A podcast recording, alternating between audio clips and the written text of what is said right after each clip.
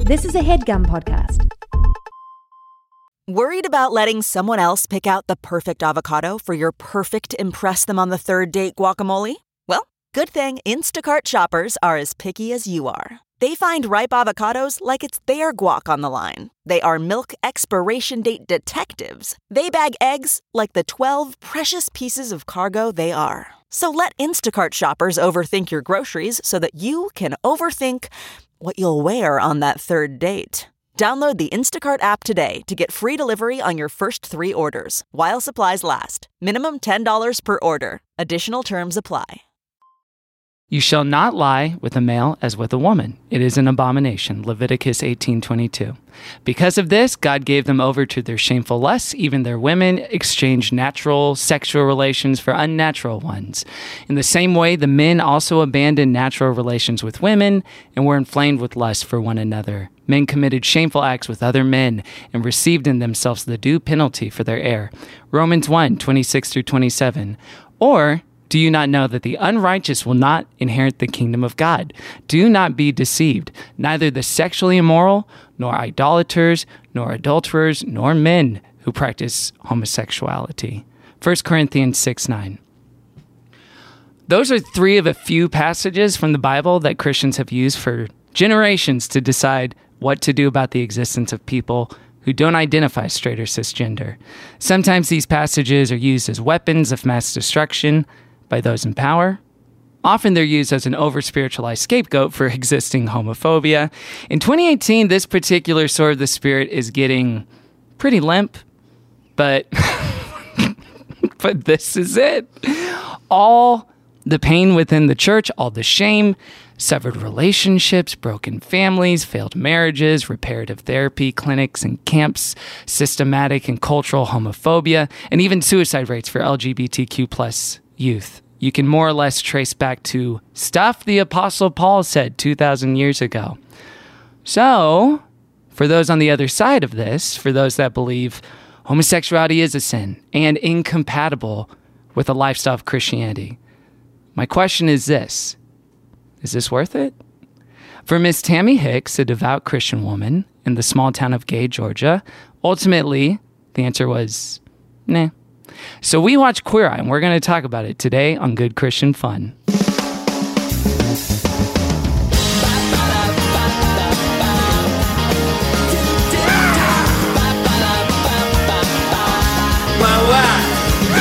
Is there my wife in there? I don't think so.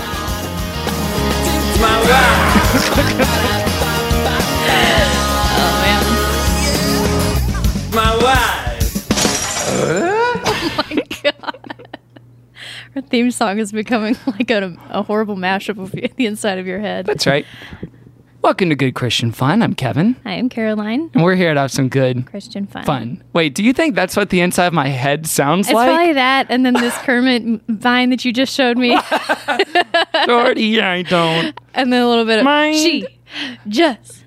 Favorite tip. No, One of my there's more tweets. going on than just memes. I know there's a lot. I promise. there's a lot of good stuff in there. There's also a podcast. Caroline, what is Good Christian Fun? Um, this is the show where we talk about uh, Christian pop culture. Kevin and I grew up in it. Mm-hmm. Uh, we are versed in it, you could say. And uh, this is what we've decided to do with all that knowledge: is make a fun comedy show. Because knowledge is power. Sometimes it's not so fun. No. right, Sometimes we need to get some shit done. right, right. And we're here to get shit done tonight. This will be one of the not fun ones. this is an agenda focused sure. one. Yeah. Absolutely. Um, so uh, yeah, this is a, a little bit of a pop culture podcast. We talked a lot about things that Christians make uh, to entertain each other and themselves. Um, Mm-hmm. but we've been on a bit of a streak. Yeah, of, we've been on a Let's little, abandon uh, the premise altogether a and bit of do. a secular streak. so uh, yes, Now, that's, what an we're doing. SS I can get behind. That's right. Uh, Jeez. White. and so, um, yeah, we're not here to uh, quote unquote lead anyone to Christ. That's not our goal. We don't care. Uh, if you like that, that's good for you, though. We're not here to bash your religion. We're not here to denigrate what you may believe. We're just here to make you think like the dearly departed Miss Aretha Franklin wanted us to do. Mm-hmm. Amen. Oh, R.I.P. Yeah, so this is. And we want to do it with respect. respect. we do. Did I cover it? Yeah, yeah, yeah. You got Okay, it. great. How's your heart? Are you Kevin? not sure if you covered it? I don't know. Sometimes I switch it up and then I forget if I covered all No, the it's bases good. or I not. like when you choose a different metaphor to explain it every time. Oh, It's like- good. we're like archaeologists going back to the 90s, mid CCM days of blah, blah, We're blah. like plumbers digging up. blasting open a Whoa. new pipe. That's my I, favorite one. Uh, I'll do a preemptive lift up. I was looking at this uh, uh, Twitter so many account. lift ups, you got to do them That now. was yeah, that was all machine gifs, just like things that machines do in Mm-hmm. factories and whatever. Oh, it's very It is satisfying. mesmerizing. Sure. Yes, and then one was just blowing a pipe free. I was like, I know what that looks like. That was something, and they didn't cover this in the documentary, but that's something Mr. Rogers did a lot, where he's like, "Let's just watch some machine stock footage." oh yeah, And right. he would just show it for like Which is great because that was that whole show, uh, how stuff is made. That's not it. How did this get How made? it's made. Mm, Paul Shear No, it was a TV show uh, that just that just showed you how they make products. making I a really murderer. liked it. Yeah, it was a with lot Stephen of factory Avery. footage. Yeah. that's it. How's your heart, Kevin? my heart's pretty. Uh, you know what? I I uh, my heart was a little lifted this past weekend because I went to the Jim Henson exhibit at the Skirball Center. Yeah, I what saw was some of our that? favorite little Muppets in person. Little Ernie, little Bert, little Kermit. Were there puppeteers like making him go? No, but they were in the the little glass uh, boxes, Oh. but they weren't like laying lifeless because Very that Toy would Story be 3 though. that would be disturbing. Haunting Kermit loose Just like, laid across a box. Kill me. Uh, uh, yeah, so nothing like that. What but do you it- get to do in there? Well, you get to just look at stuff. I never know what to do at museums, but I did enjoy this one. I usually don't love museum Yeah, I've stuff. been to museums with you a couple times. Once. No, Once I in think New we went to York. something else too. Yeah, but it's hard to just like pensively stare at stuff and nod. Yeah, I mean, I guess, guess you can that's take hard. pictures and stuff. It's hard to not feel like a dummy, I think. uh, yeah, I guess so. so I'm saying Kermit lived in my heart, and, that now, was a good time. well, now I'm on a quest to get an actual Kermit that's good, not a crappy like like a bootleg one, because there's so many of those, or there's so many on Amazon. They're just the plush, but like an You actual want to get a Kermit puppet? like an actual puppet is like 200 or 300 bucks, like expensive. what are you gonna do with it? I don't know, make make uh Friends? yeah. You'll make one friend. I'll finally make a friend outside of this podcast. That would be Uh, really so- sweet. So that's my inspiration. How's your heart? Oh, I look forward to when you get that Kermit puppet. I feel like things are gonna really pop off. I'll s- start sending more exclamation points on our text. Like, man, Kevin just seems a little. He's responding quicker. Seems he's skipper. He, he seems in a better place.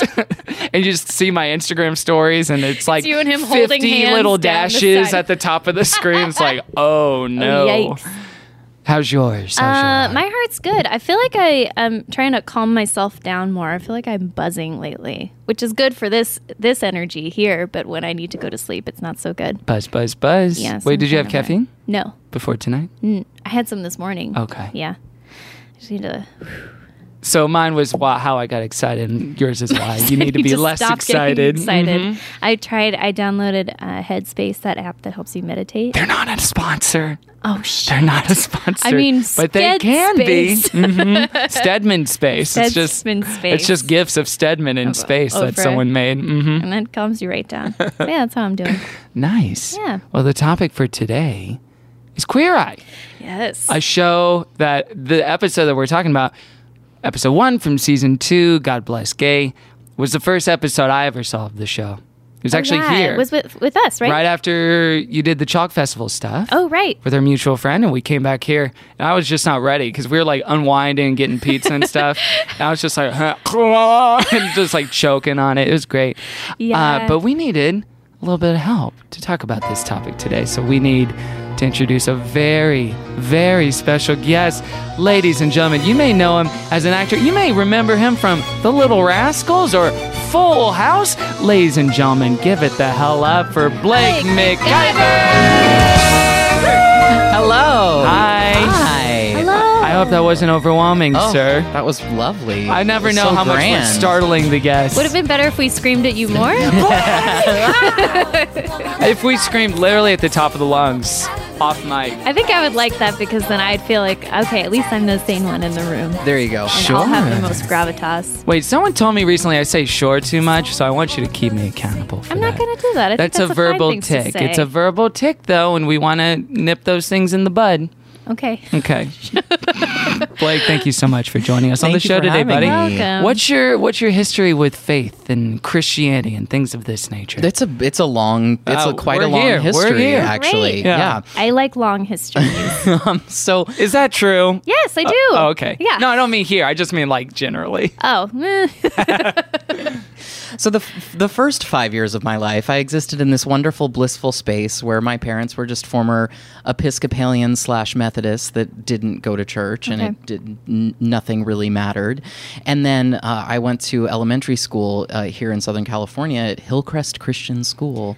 Wait, where And is that? I it- feel like I know north, that one. North San Fernando Valley. Um, Oh, okay. it doesn't exist anymore because they took over a whole conglomerate. That's a whole nother story. Oh, wow. Um, but my parents decided to enroll me in private school um, at- because at the time that made the most sense. Our school districts were not so hot in the late 80s. And so when we when they enrolled me into the school, they said, "Well, we have a church. We have a church, and we'd love for you to come and uh, you know attend to just see what our what our church is about." And they had just gotten a brand new pastor who had just uh, moved to California from Oklahoma and was very excited, young pastor, ready to build a congregation. They always are. oh, they always are. they always are. Um, and so they started going to church every Sunday, and I started going to Sunday school every Sunday. And Mm. pretty sh- soon, my parents decided to get baptized. And then shortly after that, I had decided, oh, I guess I have to do this now. So I did. Yeah. mm-hmm. Were you like a preteen when you got baptized? Were you No, little? I was six and a half, Oh, you seven were years real old. little. Yeah. Could you swim when you got baptized? Yes. yes, Okay. I could. That seems like a good parameter. If you can't swim, Right? Like you we shouldn't be able to. We if talk you about can't age of swim. accountability. We talk about all this stuff, but let's make a rule: if you can't swim, maybe don't get Just baptized. swim Don't get people. baptized. Just grown adults that can't swim. right, and they shouldn't get baptized. They Shouldn't. probably shouldn't. They should do the Rules. sprinkle if they like really need. That's right. Just uh, a, Holy water a pitcher of sprinkies. Mhm. water over their head. This waterboarding is suddenly what I saw in my brain. How Oh, A hol- twisted is a that? holy water. That's the way God wanted it. That's how Dick Cheney worships. Oh, Uh, okay, so, So you anyway, got baptized at six. Yeah, seven. and so and I come from a very very full show business family. So my dad Mm. was a studio executive when I was a kid. Um, my mom was a dancer on variety television in the '60s. She was one of Dean Martin's number one backup dancers. Wow. And, um, she was on tons of TV shows in the '70s and did movies and tours and toured with recording artists and all, all that kind of stuff back then. So we we were very much. I was very much born into the business Yeah. in that way. Yeah. Um, and because of that, my parents weren't really that keen on me getting into it at a young age, but I kept pushing and pushing and pushing and pushing. And the, the thing that I became fixated on at like, I don't know, four or five years old was Star Search. I thought that was because that was the big, that was the only TV competition show at the Right, time. and back then that was kind of the equivalent of like what an American Idol or an America's Yeah. Got Talent is now. Yeah, it would just be like imagine, you know, for for your younger listeners, Mm-hmm. imagine if like so you think you can dance The Voice, American Idol, Was the same and America's show, Got Talent yeah. was all one show hosted by one Oh, person. It wasn't just singing; like it was dancing. No, or there ta- were any kind of dancers. talent. there were Okay. my favorite. There was there was the spokesmodel category, Mm, no, which was basically a disgusting beauty pageant on a television show. Oh, yeah, no, it was so uncomfortable. Selling a product? Basically, the, the the winner got like a modeling contract slash one endorsement at the end of it. I think. Gosh, See the problem with speaking and modeling for a living? I think that's cool. selling really great quality like products, Quip toothbrush. I mean, I'm sure a lot of QVC careers were started right It's there. so funny that that was a whole category. Well, good Yeah. for them. Yeah, so So you thought, so I- I, thought if I that's just my can get that's on my Star ticket, Search. Uh-huh. and my mom was my mom being a dancer was like, no, no, no, we're, you're going to learn to dance. Like you're, you're not going to start just you're not just going to throw yourself Get up onto there. Uh-huh. television. Like you're gonna you're gonna learn to dance. So she took me to the one person that she knew to go to, which was one of her former teachers. Um, happened to be Patrick Swayze's mother, Patsy, who had a dance school in Simi Valley. and so she drove me out to Simi Valley three times a week to take tap, ballet, and jazz From Patsy Swayze. from Patsy Swayze, mother of Patrick himself. And you Um, had the So time he's of your kind of a life Patrick doing that. Stewart. Oh right? my gosh, yeah, like 100%. Yeah. And so so I was still I was still pushing on this Star Search thing, Star Search, Star Search, Star Search, and my I like that your mom was like, you need to have something on your resume. Right, right. She was That's so. That's how legit she was. like she was like, yeah, I get that you sing around the house, but no. Your training. Yeah. Mm-hmm. So, so I started training, and um, I was at a dance competition with Patsy, um, with her dance team, and I was too young to compete. I was one, like. bracket group, age bracket yeah. below but she wanted me to perform so i sang while the judges tabulated the the actual competitors and i did Oh, wow. i was the audience You're you the know like i was the in-betweener. in between You were essentially uh, like special music at Yeah, church, exactly. Where it's like when they pass the plates, Oh there's yes. a lady or gentleman, and we'll that get does a we'll get solo. all the way into Okay. that in just a second. this must have been huge for you. I um, it mean, was, you're out but it there. was like I mean, but it was like it was also like at the Sportsman's Lodge in a ballroom, so it wasn't like the biggest thing. Yeah, true. But one of the judges of the competition was the director of Star Search at the time, and he approached my mom afterwards and said, "Will your son come audition for the next season? We want him in the junior vocal category." It's Oh, yeah. Providence. It That's was meant a to God be. moment. And she was like, okay. And so we went to the audition. I got on the show. Wow. I won four episodes, which was enough to qualify me to compete in the finals. Oh my gosh. Um, and so, and I won. And that's what started my career. So that's. You won Star I Search? won Star Search, yes. Wow. 1992. I'm dazzled even now. Junior vocal. I'm sorry I didn't put that in your credits Oh, God. while I was It's like- introducing it's you. not. That It's should've been barely number one. It's barely searchable. That's amazing. I think Star Search went on pretty deep into the 90s or maybe even early 2000s because I know I had a friend who went on there. at some they point. tried to reboot it. Oh, maybe that's with what it was. Arsenio Hall, I think, in the early Okay. 2000s. Okay. but 'Cause yeah, Tori Kelly went on Star Search. I don't know yeah, if yeah, you've ever yeah. heard of That her, was but the reboot. Yeah, I Unfortunately, loved Tori Arsenio could not bring his Midas touch to the Star Search franchise. Kelly. He was Snow Ed McMahon. So I mean, weird. come through. okay. So anyway, so that all happened at the same time. The, the reason why I'm getting into that is because that you all can't. happened at the same time fascinating. as the, the great evangelical schism in my parents' brains. Yeah. Yeah. So here I was starting a career in show business, their business, and they're suddenly starting this new spiritual path Mm-hmm. that became very intense and profound very quickly. I have found that people who discover the church in that way later in life are sometimes much more vehement about it in every way, Yeah. good and bad. Yeah, I know what you mean. Um, and so that was interesting for me to grow up with because I had the, I felt like I lived a double life. yeah, I- I was going to say, did you connect with their fervor at all? Or were you just kind of like, well, I guess we're into this now? I didn't. It was all performative for me. Um, and luckily, it was very linked to music, which was fun. Yeah. And you know, and I had the my great loves of of CCM at the at the time. Which were? like who? well, like I mean, I pretty much think that the only reason why I agreed to get baptized was because Crystal Lewis came and sang at our church for a revival, and I was like, well, Sure. if she can hit that note, then I can dunk my head. God is real. then God is real. Wow, yeah, we we haven't yeah. done Crystal Lewis on the show Crystal yet. Lewis. She was she was ki- uh, she was as close as CCM got to like a diva. Pretty I think much. in a yeah, lot she was of like kind of ways. the Mariah Carey of CCM. I Yeah. would say. Um, so Crystal Lewis. Oh, Yeah, were there Crystal others? Were Lewis, you Sandy kind of your- Patty. I mean, I sang every Sandy Patty song known to man at every Patty revival and Easter. just like Emerson. yeah, You loved that's Sandy yeah. We connected on that early on. It was just such a random thing. Yeah, Uh, for Yeah. those for those that may love not of Sandy know, Patty. Blake and Emerson are roommates, Close pals. right? yes, yes. Um, okay, so you you had those favorites. You were like, I guess I'm into this. I really like the music aspect and maybe even the performance aspect because there's a Definitely. lot of stages of church stuff. You Oh can- my gosh! you can get yes. on there.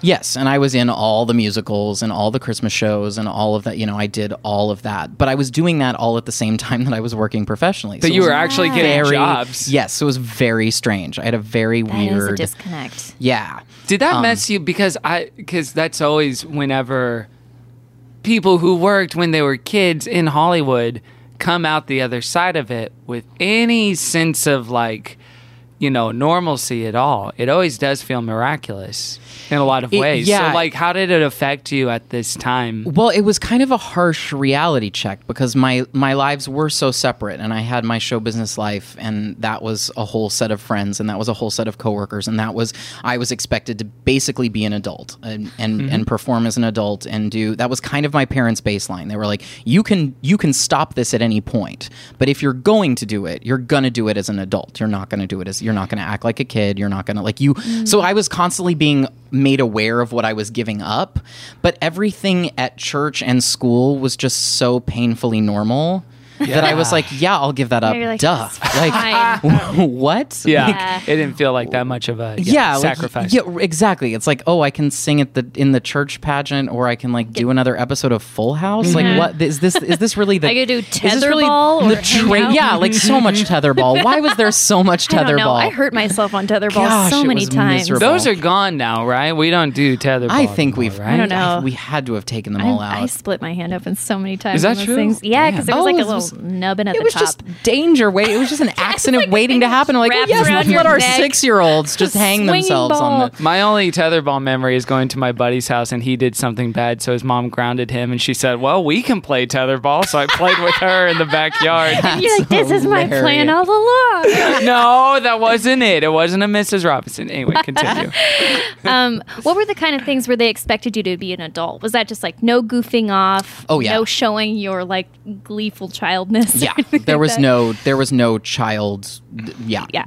any sort of any sort of normal child behavior was completely unacceptable Mm-hmm. Okay. um and what was funny is i watched a lot of the bratty you know kids that were working and on set and whatnot um do that and i was just you know already a little snob looking down my Yeah, I nose would like, never oh, do they, that." ca- they just have no self-control how sad isn't that just What isn't age that are just you so when- tragic How droll. this is like seven eight yeah So little. oh yeah it's so little I love an eight year old snob. Oh, totally. Little Eight-year-old monocle. Snob. yep.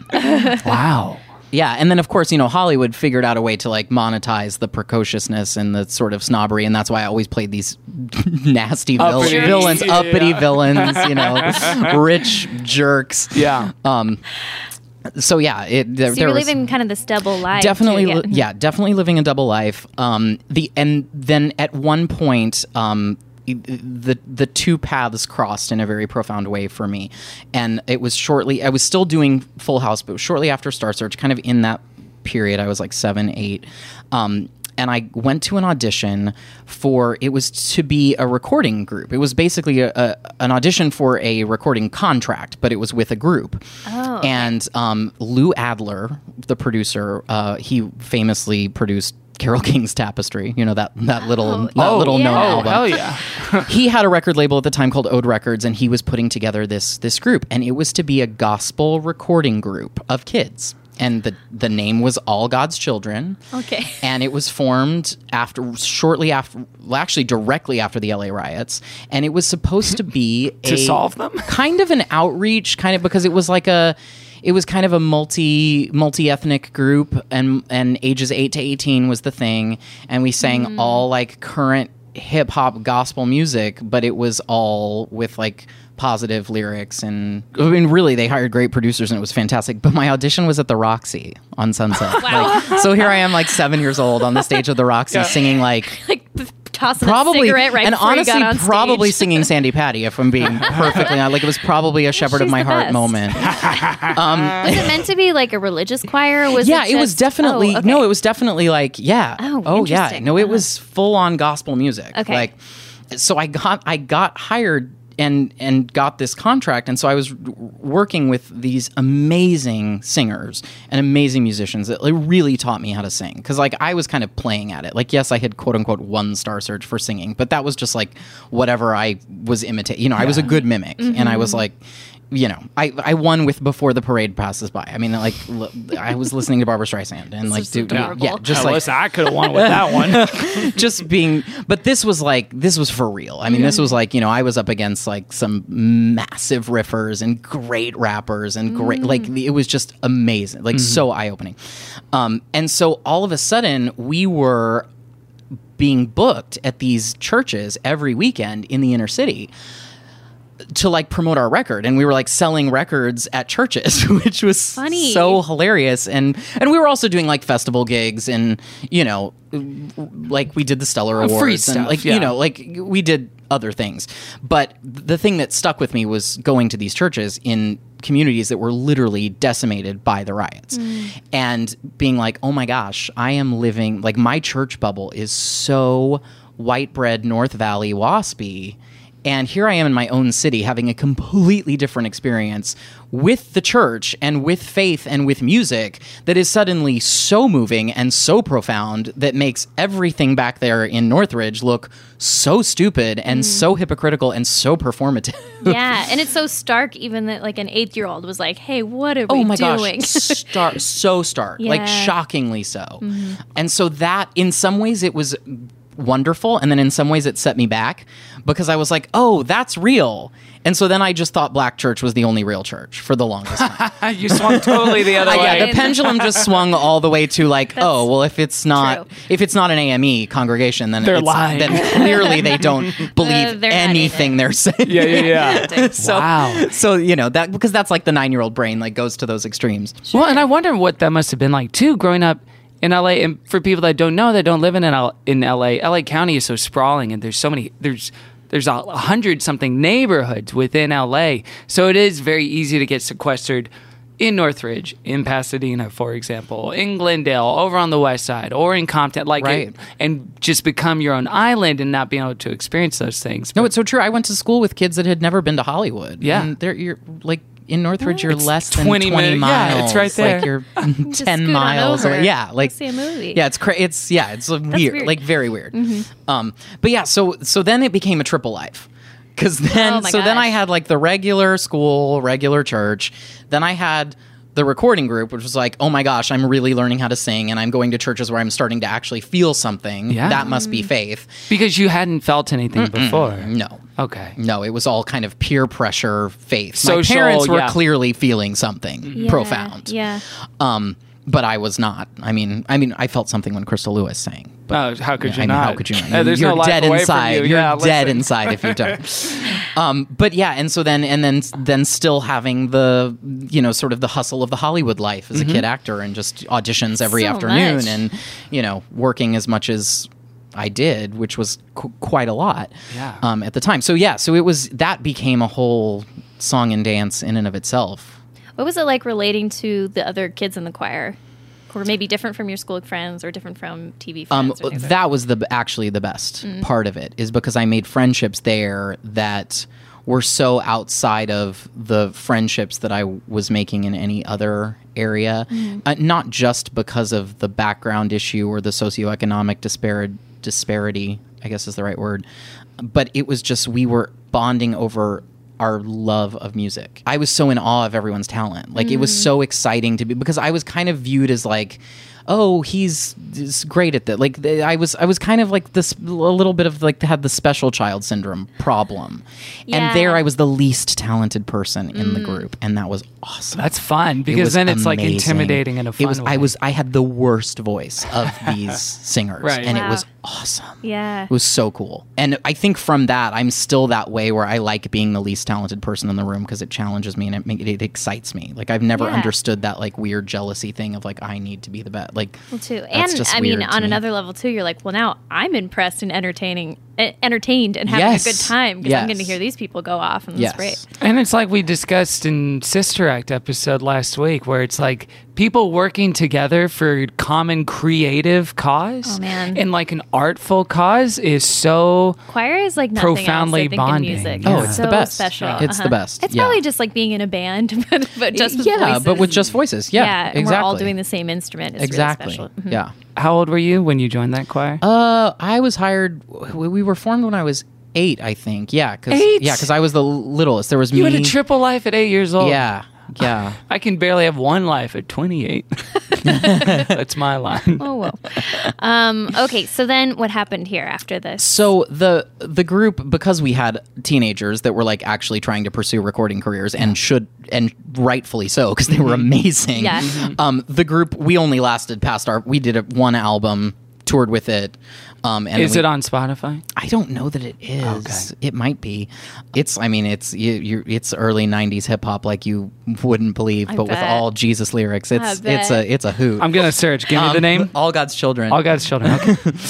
but then we released a Christmas uh, single medley that we uh, performed at the Crystal Cathedral and shocked them all. Yes, the Crystal Cathedral. Oh my gosh, that'd be amazing. We scared them to death. You're just like, Is this you, "No, sir?" No. That's it. Oh my gosh. So It's so my there. song is Child of the King is my solo. I mean, we all sang on all the songs, but We're gonna listen. that's it. Oh, hell yeah. Come on, I mean, everybody. admittedly, this is the widest track on the whole album because it's my solo, but you said hip hop. I'm not hearing the hip no, no, no, You you'll- don't wanna there's make it look others. bad. That's me. Look at you. That is eight-year-old me just singing his praises. His goodness, He is love, and I'll never get enough. hop. You'll never get enough. This is so great. This Yeah. is very pure, Blake. I it's mean, pure. Set me free. Brother Set me free. Jesus A is little the accent. best. His love fills Yeah, me. our arranger and producer Maxie Anderson has done a gazillion. Thi- I mean, Oh, Mm-hmm. e- man. every soundtrack you've listened to in the past twenty years, she's had her hand in in some way or another Ah. with the vocals. Oh And my gosh. um, yeah, I so bet it this was- tore the house down. Like when the littlest one comes up and sings like this, uh, it's amazing. Pretty small, but Where are you? tall. Oh, is that you in the front? Yep, Right there. That's me in the front. Oh, on the right. It's very sweet. In our Blake. Oh. in our baggy um, baggy shorts and That's it now. anyway, It's catchy. It's, catchy as hell. There were some bops on that record. Yeah, that was uh, obviously the the whitest lead. That was the that was their foray into. Um, yeah. uh, For ex- instead of like, uh, well, if you go to the end of that track, you'll hear a Crystal Lewis level voice. Take my hand. Oh, girl. That's a white girl, by the and it's a child. way. Yeah, eight to eighteen at the time that that was recorded. Damn. That was Yeah, amazing. that was our first single, which was "Precious Lord," "Take My Hand, Precious Lord," and then a pop song that Maxie wrote to go around it, to bookend it, called Yeah. My Precious Lord, which is that melody that you're hearing. Just full whistle tone. Just, Yeah. This is like Minnie going Riperton on stuff. it. Oh yeah, Wow. no, that used to like tear the house down. Yeah. yeah. That's Oh, my amazing. gosh. Wow, okay. Well, I smell a second service coming on. Absolutely. oh boy. so this was a whole season, but it was about a year. or Yeah, it was two? about Wait. a, a year and a half, I would say, start to finish. Yeah. Yeah.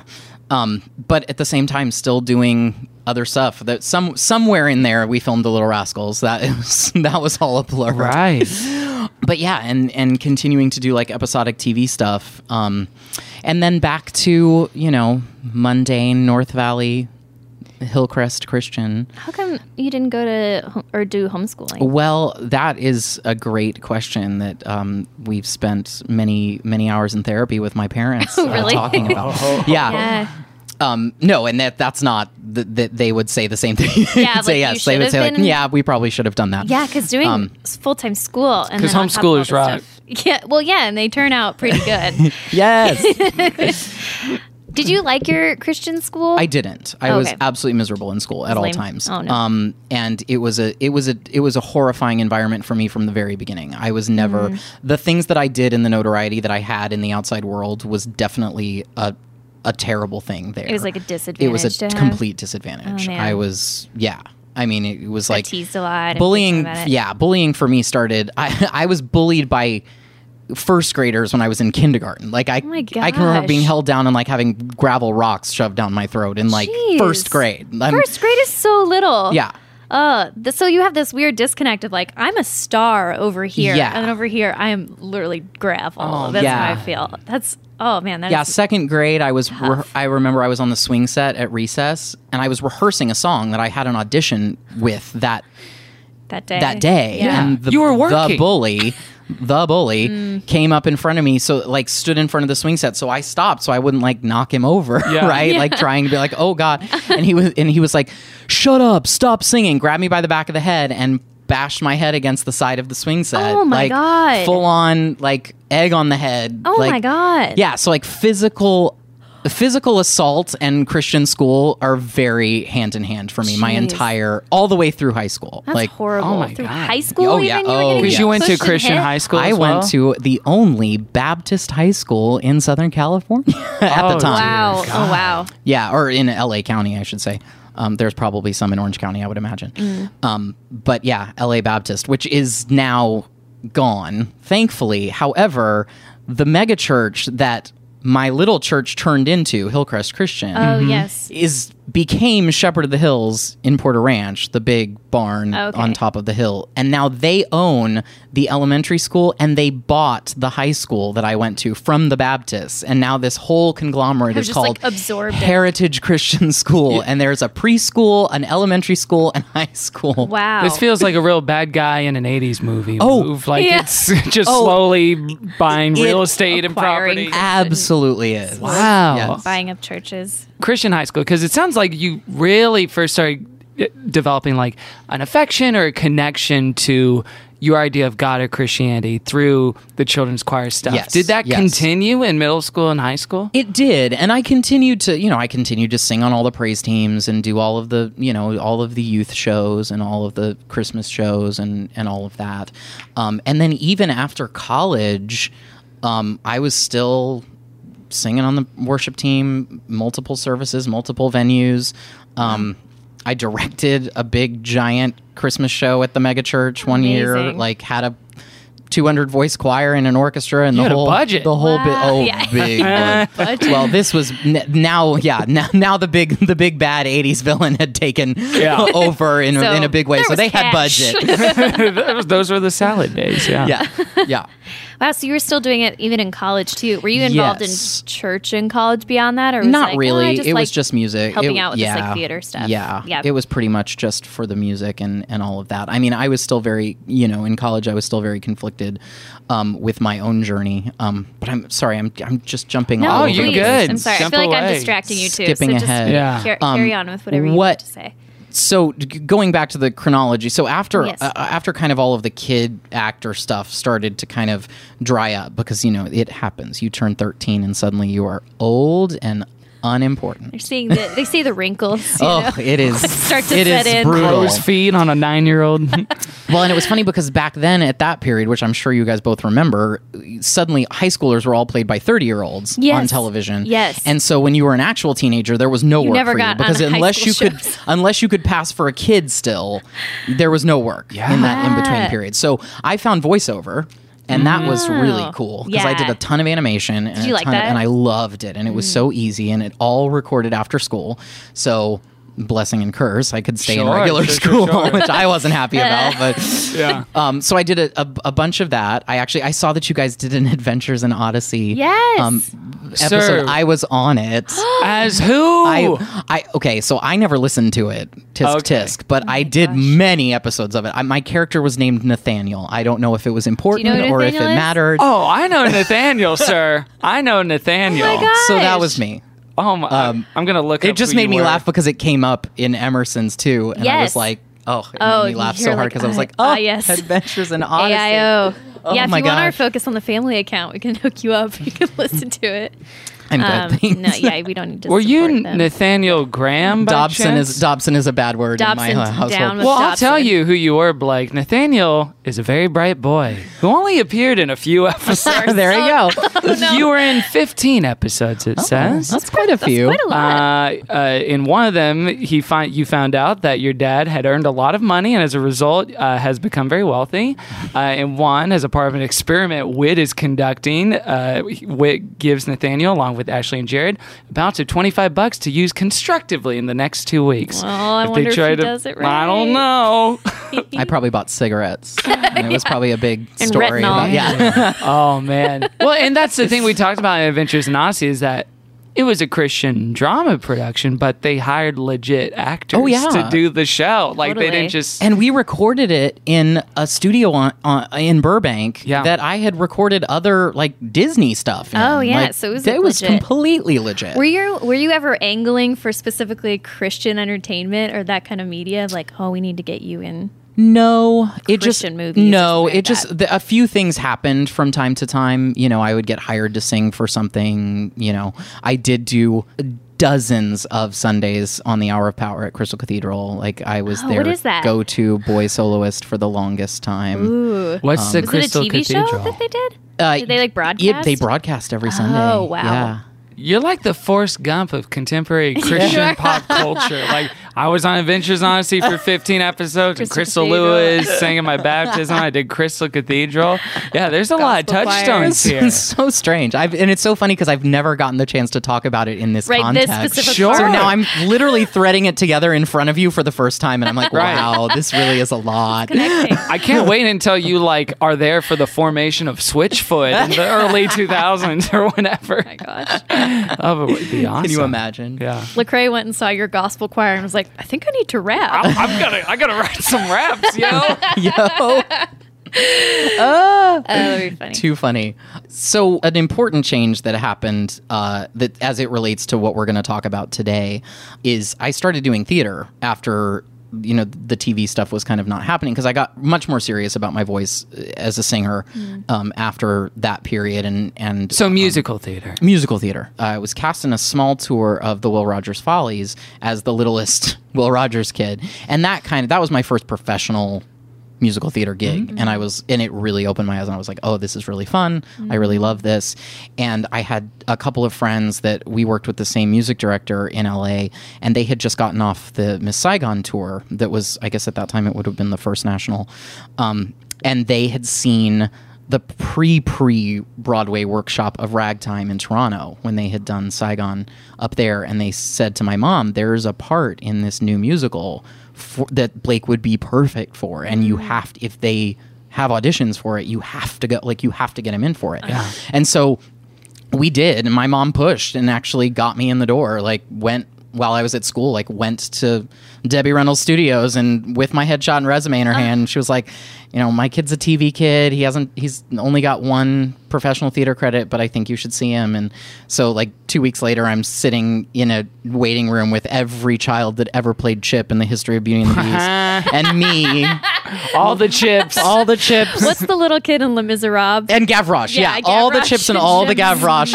Gavroches, and then me being like, "Well, I'm, I'm on TV. I can sing a little bit." Choir for a while. Yeah. and so and so, I got cast in that, and I did the U.S. premiere of of Ragtime, Amazing. and that Oh, I'm like happy that your mom pushed through for you and so got you it that was good one. Mm-hmm. so phenomenal, and literally it was a year and a half, almost two years of my life from starting rehearsals through opening and and running the show, Wow. and that sort of opened my eye. That was the first time I had ever dealt with. Oh, I see other men that act like me. What does that mean? Dot dot dot question mark. and it was question mark, never a question question until that time. it really wasn't. I was a very tactile, tangible kid with with uh, crafts and and building things, I- and I would build miniatures, and I was a Star Wars freak, and I was like, so I I had these weird sort of.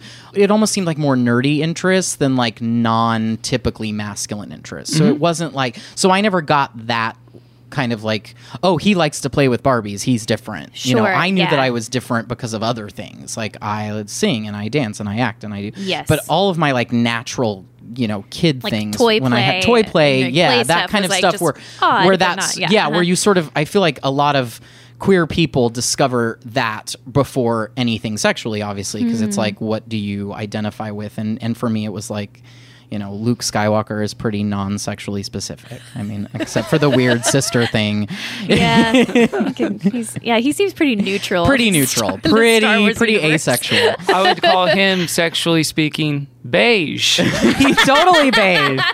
kind of that sand planet color. Yep. Yeah, yeah, just- yeah. Yeah, Full on seems right. Tatooine beige. Tatooine. So yeah, it was the first time where I, I was suddenly surrounded by so many incredible gay men that were so at the top of their game Mm-hmm. and so brilliant and so talented and so such great mentors.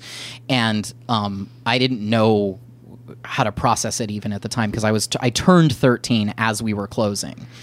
Um, and so it was i suddenly was faced with oh there is this different thing about me that's beyond just special The child showbiz syndrome stuff, yeah. showbiz thing Yeah. and so that's kind of when that that's kind of when my brain kind of went oh this is something's happening you know and i was on the really on the precipice of puberty at that Mm-hmm. point we, so we closed the show i had done over 380 performances of ragtime and we had our closing night party and the next morning it was a saturday night and it was the saturday night before easter sunday and i was to sing at the megachurch Oh my goodness. that Easter morning singing Wait for it, Sandy Patty's no other name. Yes, with the key changes. Because we our voice had not changed at that point. Sure, so you voice could do it. soprano was still in Oh, full yeah, effect. That's Yeah, yeah, yeah. right. Yeah. full effect. Your dream. Oh, And- Man. and so th- so that was that was a perfect example of like the double life thing because I was like closing this show that had been a year of my life, my family, the people that I spent every day, day in and day out with, eight shows a week, Yeah. who I loved and adored, and I was having to say goodbye to them. And then the next morning, I was up at six a.m. for a seven a.m. sound check to go stand on the field of Cal State Northridge football stadium Yeah. singing "Sandy Patty" for ten thousand, you know, churchgoers So bizarre. for the mega church. That's just that's crazy. Like even the privilege of like, well, he doesn't need to come to rehearsal. He'll just come in the morning. We'll rent it quickly. He'll do it. He's a professional. We know he'll like Seriously. nail it's it. Crazy. You know, I don't. I, yeah, and I don't even think about those specifics. yeah, like in those any other kid terms. would have had to do that like two or three times and like Right, it was showed like- up to band practice. There or was a whatever. sound check, and then Yeah. there were two services. Like that's that was just That it. was just the level of like we know, we can count on Blake. Like he'll come through. so crazy. it was crazy. Totally Yeah. crazy. Yeah. you think Barbara Streisand shows up to sound check? Come on. She does not. She doesn't. Um. Anyway, this isn't about Babs. Um, no, this is about Blake's. good one. Nailed it. Thank you. A weak high five exchange between five. the co-hosts of Good Christian Fun.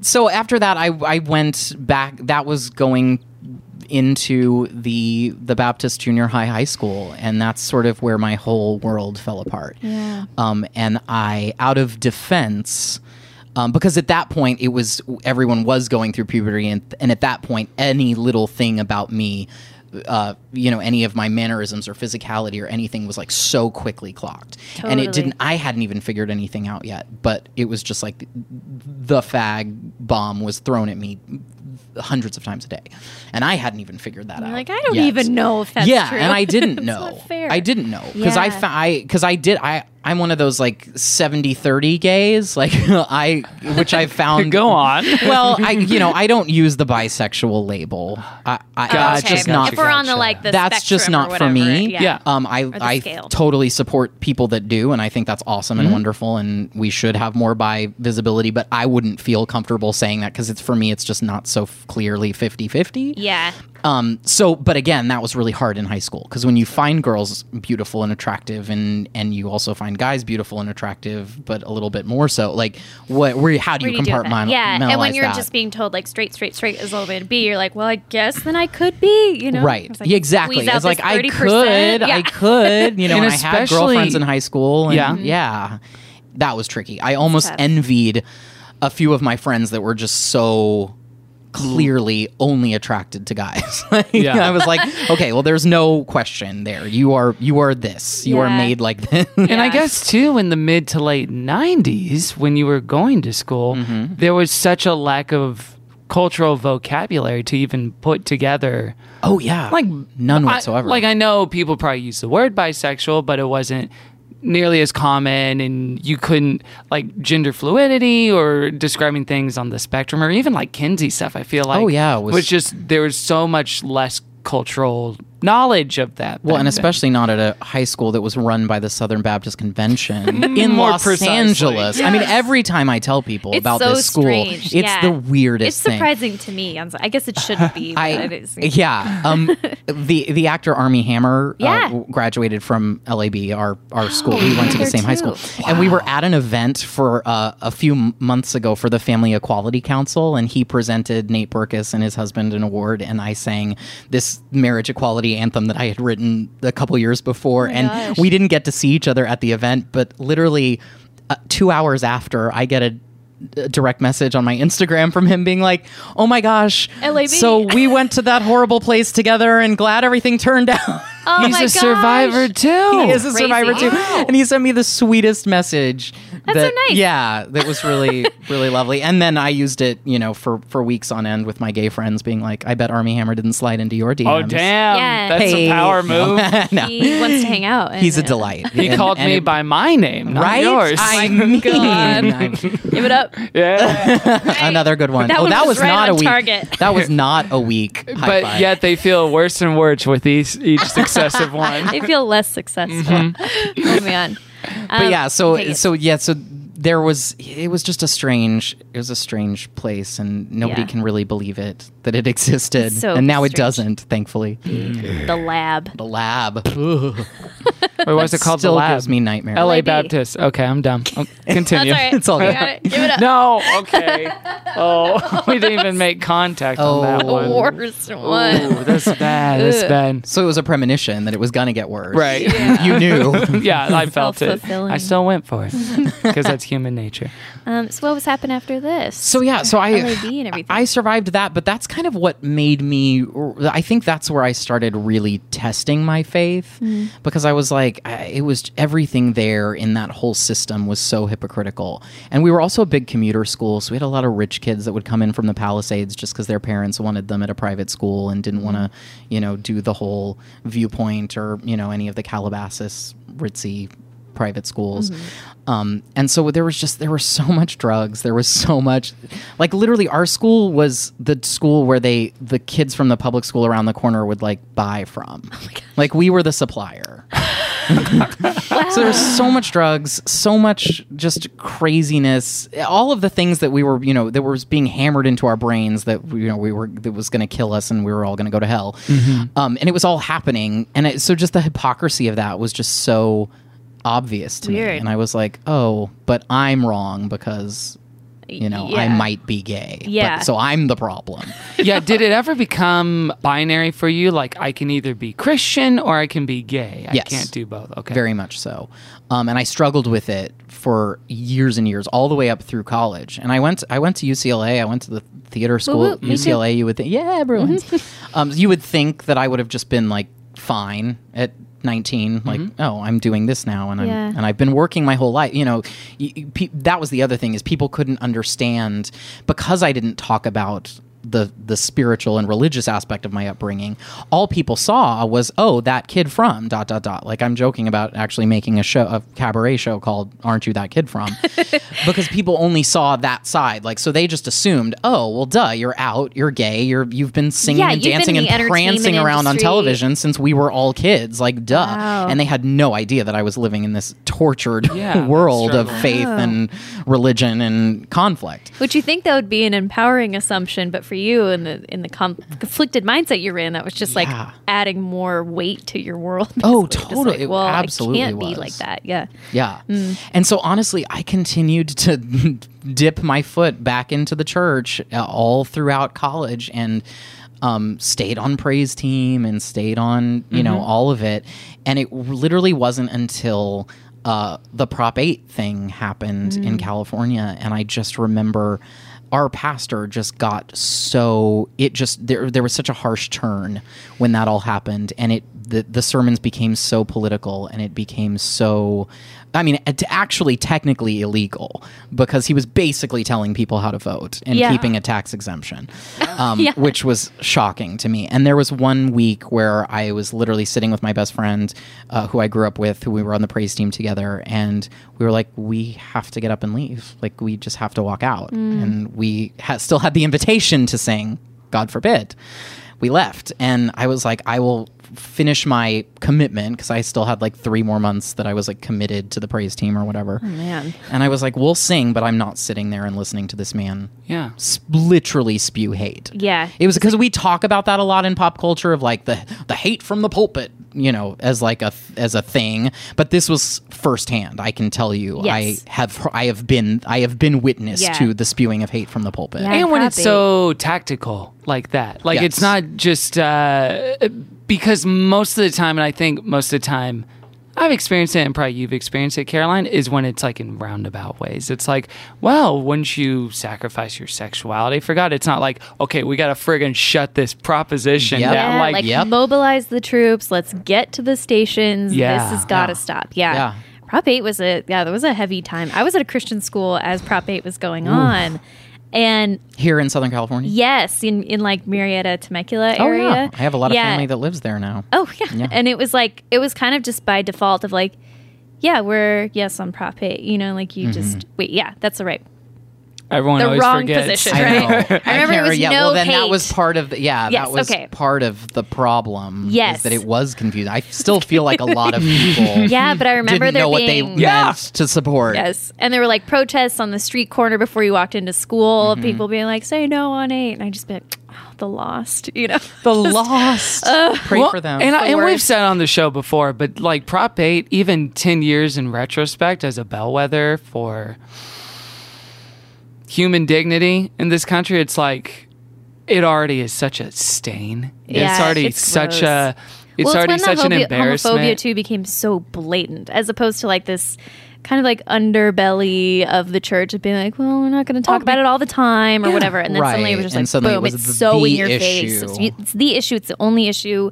And, and it seemed yeah. to be at the time at the time the only issue that the church that I was at cared about yeah. at all. Probably like, abortion and it, that was gay it. It- marriage. that, yeah. That's what that was it. And again, let's not have like two rose colored of glasses looking back on a lot of stuff.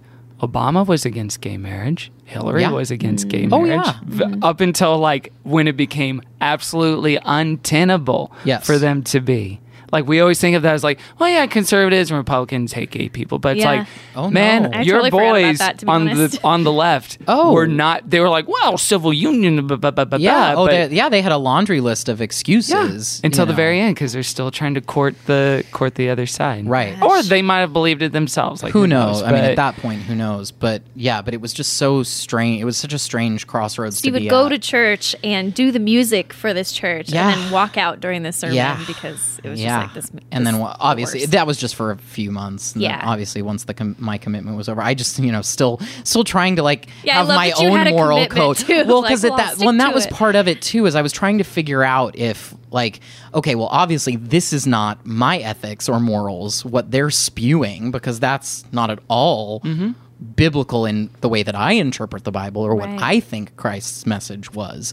So I was trying to figure out, well, okay, well, then what do I yeah, like what is my brand of Christianity? yeah or so whatever? Yeah. so for me it's like well be your word okay well i made a commitment so i'm gonna honor the commitment I actually really respect that. even though i hated cool. everything that was being Yeah, said but, and like, done I am ethical. so I was I'm like, gonna but stick then I'll this out." stop because then Yeah. I don't. I'm not going to make a new commitment with these Yeah. people. sure. Yeah. okay, so then when that split happened with Prop Eight stuff, that affected your church going life. How did it affect your personal life or like faith in in God? It was difficult for quite some time. Yeah, I had a really hard time because I, I needed to just break away from all of it and just not. I just needed. I needed to reset. Hmm. So I needed to go back to zero faith. yeah. um, which didn't actually last very long because I'm actually a very spiritual person. so it really didn't last very long. Um, but it sort of came in the form of like, I like to um, describe it as Alice Walker faith, which is like the author Color of the color Purple, purple. yeah. yeah. So it's like it's like you know God is as much inside us and as much inside the plant and the you know it's that Mm-hmm. very like you know globalistic Yes. you know ear- earth that globalistic is the wrong word. What is it? I know what you're. Yeah, talking you know what I'm about. trying to yeah, say but about, I don't like- know what the, wor- like- the word is. Yeah. like n- nature, earth, ba- spiritual balance. Pantheism? There you Yes, go. I think that's what it- Pantheism. I got it right there at the we same got that. moment. Yeah. Oh, thanks, guys. We're not gonna do it. No, I I don't think a high five is a good idea. going. Okay. Yeah. it wasn't like magnets. Go ahead. I'm so sorry. You have to be an audience to that every time. No, I'm kind of loving it. I'm so entertained. So that became more of your POV. That kind of became the POV for a, for a time where I was just like, okay, well that makes sense because at least I can, you know, connect to the good in everyone and Yeah. that's and sort of focus on that as the as the pinpoint just because I was so burned out on you know fe- the fear-based spirituality Totally, yeah. that was just so exhausting for me because it just seemed like and especially at that time it seemed like Christians e- e- evangelical Christians that I all of the ones that I was around at the time were just seemed so scared of something that wasn't really Sure. attacking them or threatening them they, they Mm-hmm. were so freaked out know. at all times. And I'm like, wait, isn't the point of faith to have a, a stillness and to have an actual confidence in what you Yeah. believe? Like, isn't that kind of the point? Yeah, or to be so. y- Yeah, like you shouldn't feel threatened by anything because you're sure in some way, right? Right. Like bring in this viewpoint, bring in this outsider, bring in this like quote unquote attack. Yeah, Yeah. you're like, oh, it'll be okay. Yeah, right. and it, it almost seemed like everyone was just like so excited, not excited, but like because it was so everything was fear based, they were just so quick to like claim persecution in every like it was like the greatest thing. Like, oh, here we are, it's happening, we're being persecuted. Yeah. It's just I like they knew it. said. Like, it's like no, I'm sorry, The you're not prophecies being were true. thrown into prisons. Yeah. Like, Yeah. Right. Yeah. No, no one is burning you. You're okay. you're fine. yeah, that's upsetting.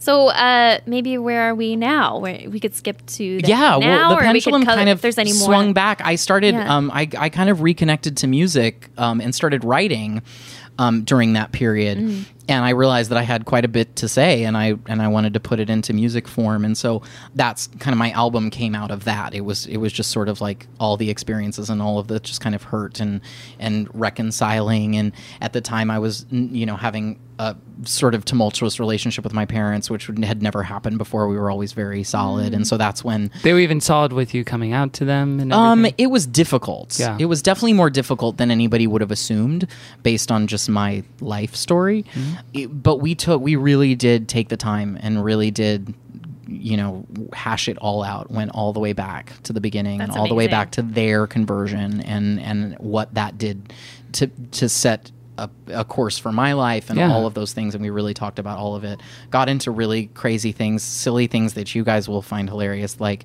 my dad trying to teach me to tithe on my checks from yes, from- show business. Yeah. and what he would do, this is so messed up. He would he would ti- tithe on I would tithe on my money, right?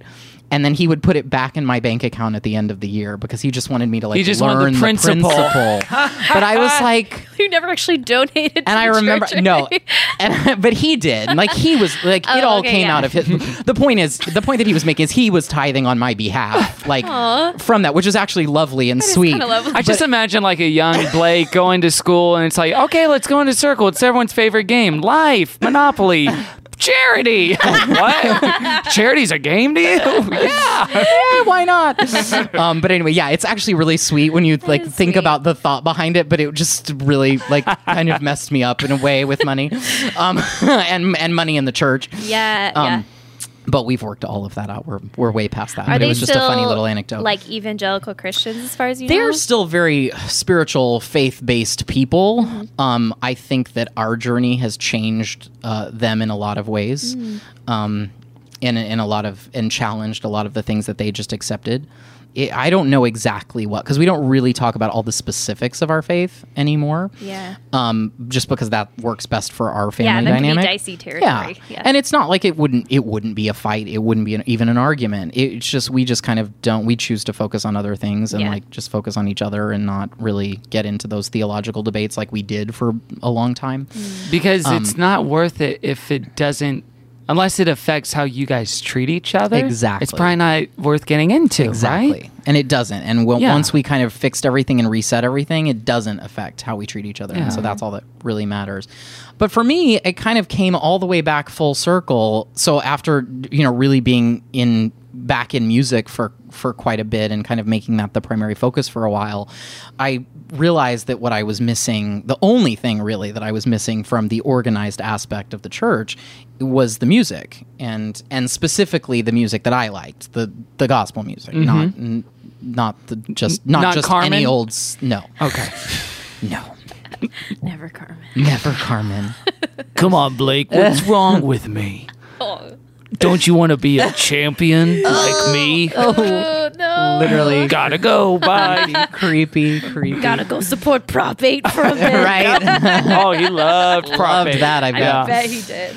But my friend and I started a we started doing gospel brunches at uh, Rockwell in Oh, yeah. Los Feliz. Yeah, yeah, yeah. And and we literally doing all of the music that we like loved and I missed and basically having church but with mimosas and bloody marys. What a blast. and This no sounds ser- like your and idea no of sermon. church, Caroline. Yeah, Yeah, I was yeah. This talking- is exactly your idea of church. No sermon, mimosas. Yeah. All that's missing is TV. that, one, that one TV Just church. binging. 30 minute episodes. Sure. Once a week. Maybe once a month, honestly. Well, however much you need. yeah. It's all good. And This is breakfast. I awesome. And love And that. breakfast, yeah. So Can it- we come? Benedict. We, Yeah. I, I know we need to start doing it again. It's been a while You- since we've oh, done. it. It's yeah. been almost over a year now Yeah, since that we've sounds done one, fun. but Take it it was back. so much fun. Yeah. and it was yeah and so that was kind of a great thing because i my parents would come to it my Oh, you know my blessed. gay friends would come to it And you do original stuff or like no, old we standards? Would do, oh no, we would do everything, anything, and everything. I mean, admittedly, a lot of Kirk Franklin. Ah. Yeah. a lot, a lot. You all a want a lot. revolution, yeah. Whoop, Yes, whoop. Yeah. yes, a lot of that. A lot of, um, a lot of Yolanda Adams. A lot of yeah. So it was you know just all the stuff that we love. My friend and I just you know all the music that we loved and connected to. A lot of a lot of arrangements of his eyes on the sparrow. In various Oh, yeah. forms. How about Lauren Hills? And Uh, yeah, definitely. Sister Act we Two? definitely Yeah, yeah, yeah. did that one Yeah. once, the two of us. There's so much good black Christian music we have not done on this show. I we lack a, an awareness of it I Right, think, right, on, on right, many right, levels, right. just like because it wasn't a part of our history, Yeah. and we're working to rectify that. Yeah. right. There's Hey. some. But there's yeah, some. and Year great, two, it's unfortunate. coming. Yeah, I know. There's some great stuff. Even like so going back much. to like listen to the Winans, like Oh, from BB that and CC. early- Oh, sure. early Mm. '90s period is just Yeah. oh, it's gold. it's gold. Well, but yeah, so that's that was kind of the that was kind of the to, to wrap the story up in a re-entry pretty point. little bow.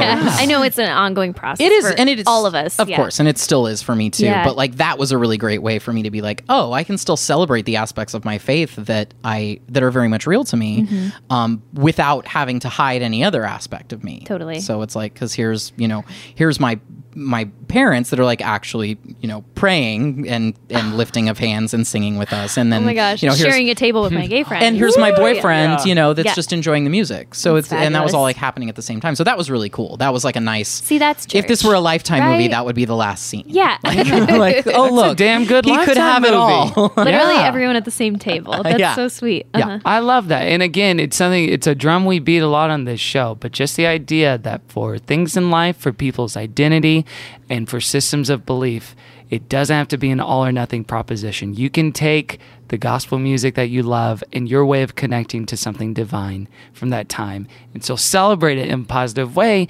with these people who maybe took different things like your parents or friends that took different things and other people in your life that don't take any of it and Right. it can all coexist and be good together yeah. Amen. well, let's take a break and we'll be right back with more good Christian fun. This podcast is brought to you by eHarmony, the dating app to find someone you can be yourself with. Why doesn't eHarmony allow copy and paste in first messages? Because you are unique and your conversations should reflect that. eHarmony wants you to find someone who will get you. How are you going to know who gets you if people send you the same generic conversation starters they message everyone else? Conversations that actually help you get to know each other. Imagine that. Get who gets you on eHarmony. Sign up today. Getting the smile and confidence you've been dreaming about, all from the comfort of your home, isn't a total mystery with bite clear aligners. Just don't be surprised if all your friends start asking, What's your secret? Begin by ordering your at home impression kit today for only $14.95. Bite clear aligners are doctor directed and delivered to your door. Treatment costs thousands less than braces, plus, they offer flexible financing, accept eligible insurance, and you can pay with your HSA FSA. Get 80% off your impression kit when you use code WONDERY at Byte.com. That's B-Y-T-E E dot com. Start your confidence journey today with Byte.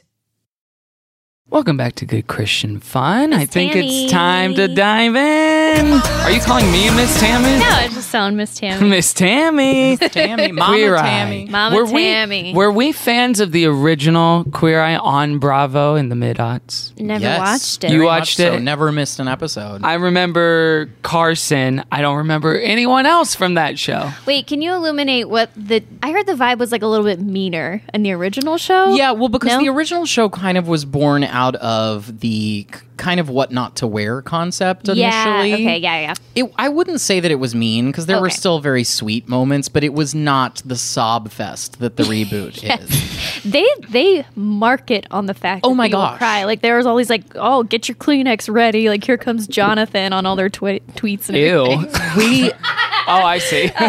Emerson and I went to the premiere of the of the reboot Mm, for, uh-huh. for their first season, and you know it was a very glamorous as it should as as it should have been red carpet you know thing at the Pacific Design Yeah, yeah, Center yeah. in West Hollywood, and it Ooh, was very fun. ritzy and fun, and everybody was all decked out, and, Mm-hmm. you know, because it's like it's queer eye, so you know don't don't wear a bad outfit on the red Don't come carpet. in Right. khakis. Yeah, so everybody was like really nailing it.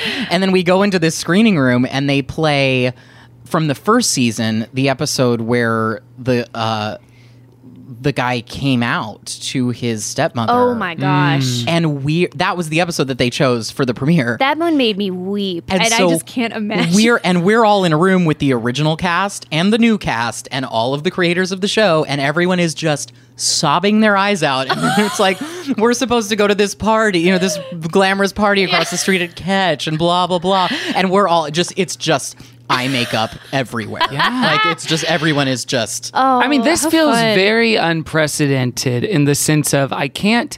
I know, obviously, they've re, they've rebooted or revived old reality shows and game shows before, but to do it with something that was like completely just not on the tip of anyone's tongue anymore, and to do it in a way that was so conceptually successful in a reimagining, like it's the opposite of it's Batman but grittier. It's like Right. this Yeah. version is like it's queer eye but it's like part of the you know kind core of these like reality shows now like Right. great british bake off or Yes. like the amy polarnik offerman crafting show or Yes, nailed it where yes. it's like the point of this is like people being nice to each other Mm-hmm. basically and just being Right. like very kind i can't think of another or just a reboot at all of a reality show that was so successful in what it set out to do yeah, like let's make it infinitely more positive, but in a way that everyone can enjoy and doesn't feel schmaltzy or Exactly. anything, That's you the know? thing. It doesn't feel cheesy. Yeah. And that's amazing because uh, and that was what was great about the original show is it never felt cheesy, but it was a Yeah. little bit more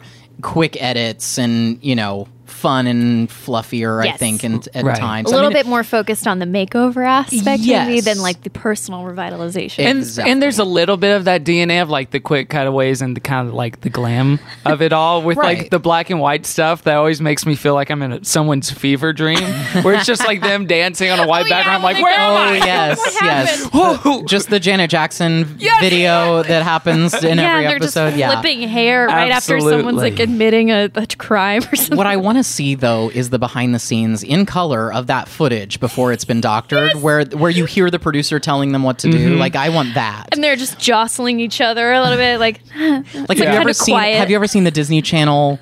You know when they had the wand. Have you ever seen the behind the Hillary scenes Duff. of that? Oh, And she they're like, was not "Oh happy my to do it so many goodness." times. Oh my lord. so Oh, funny. Yeah. I Yeah. want that for queer eye. I want that too. Maybe Additional we'll get web that content. bonus please. footage.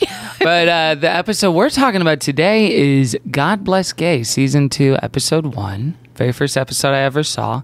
And uh, I got to imagine, and I didn't know all the specifics of your story, Blake, but this must have hit home in a significant amount of ways Yeah. in terms of Miles and his connection with church culture and how the choir brought out Yeah. Oh my certain gosh. things. And it, oh, b- and by the way, for people listening, if you haven't watched it, watch. I would say watch this before. I know we talk about a lot of stuff on this show, and it's like watch it, don't watch it, who cares? I would say watch it. Yeah, watch before- this. Hundred percent. Yeah, and then watch the whole series. Uh, but you must have connected so much with Miles, Yeah. Miss Tammy's son, whose connection with spirituality was so ensconced. was literally in- gospel music. Yes. Yeah. Yeah. I had actually, b- full disclosure, I had um, avoided this episode on purpose and I hadn't watched it yet. And I Really, watched just it knowing this morning. it would be, oh, just knowing it'd be kind of tough. and I was just on my sofa, just like crying, just like, okay, you can you can get through this. It's fine. Oh, it's good. man. It's all good. Like, because I knew this one was going to hit home, so I was like, Yeah. I had pur- purposefully avoided it up until now. But I'm so glad that we're doing this because it's really there's there's a lot of gold to mine in this Totally. particular episode. I do love that generally, and and I like that you know this is part of the new mo of the show where it's not queer eye for the straight guy anymore. It's just queer eye. Right. So it can be for anybody. It can right, be and this for is the first woman they do. yes, Yes. And this is a woman who. Needs one room cleaned up and a new hairdo, and that's pretty much That's about all it. she yeah, she just That's needs like she just needs her bathroom. Yes! like, I think they reimagined. basically she basically needed like funding to decorate the community center, and that was it. Yes, And that's what she yes. chose to have them spend their time on rather than a home makeover or anything.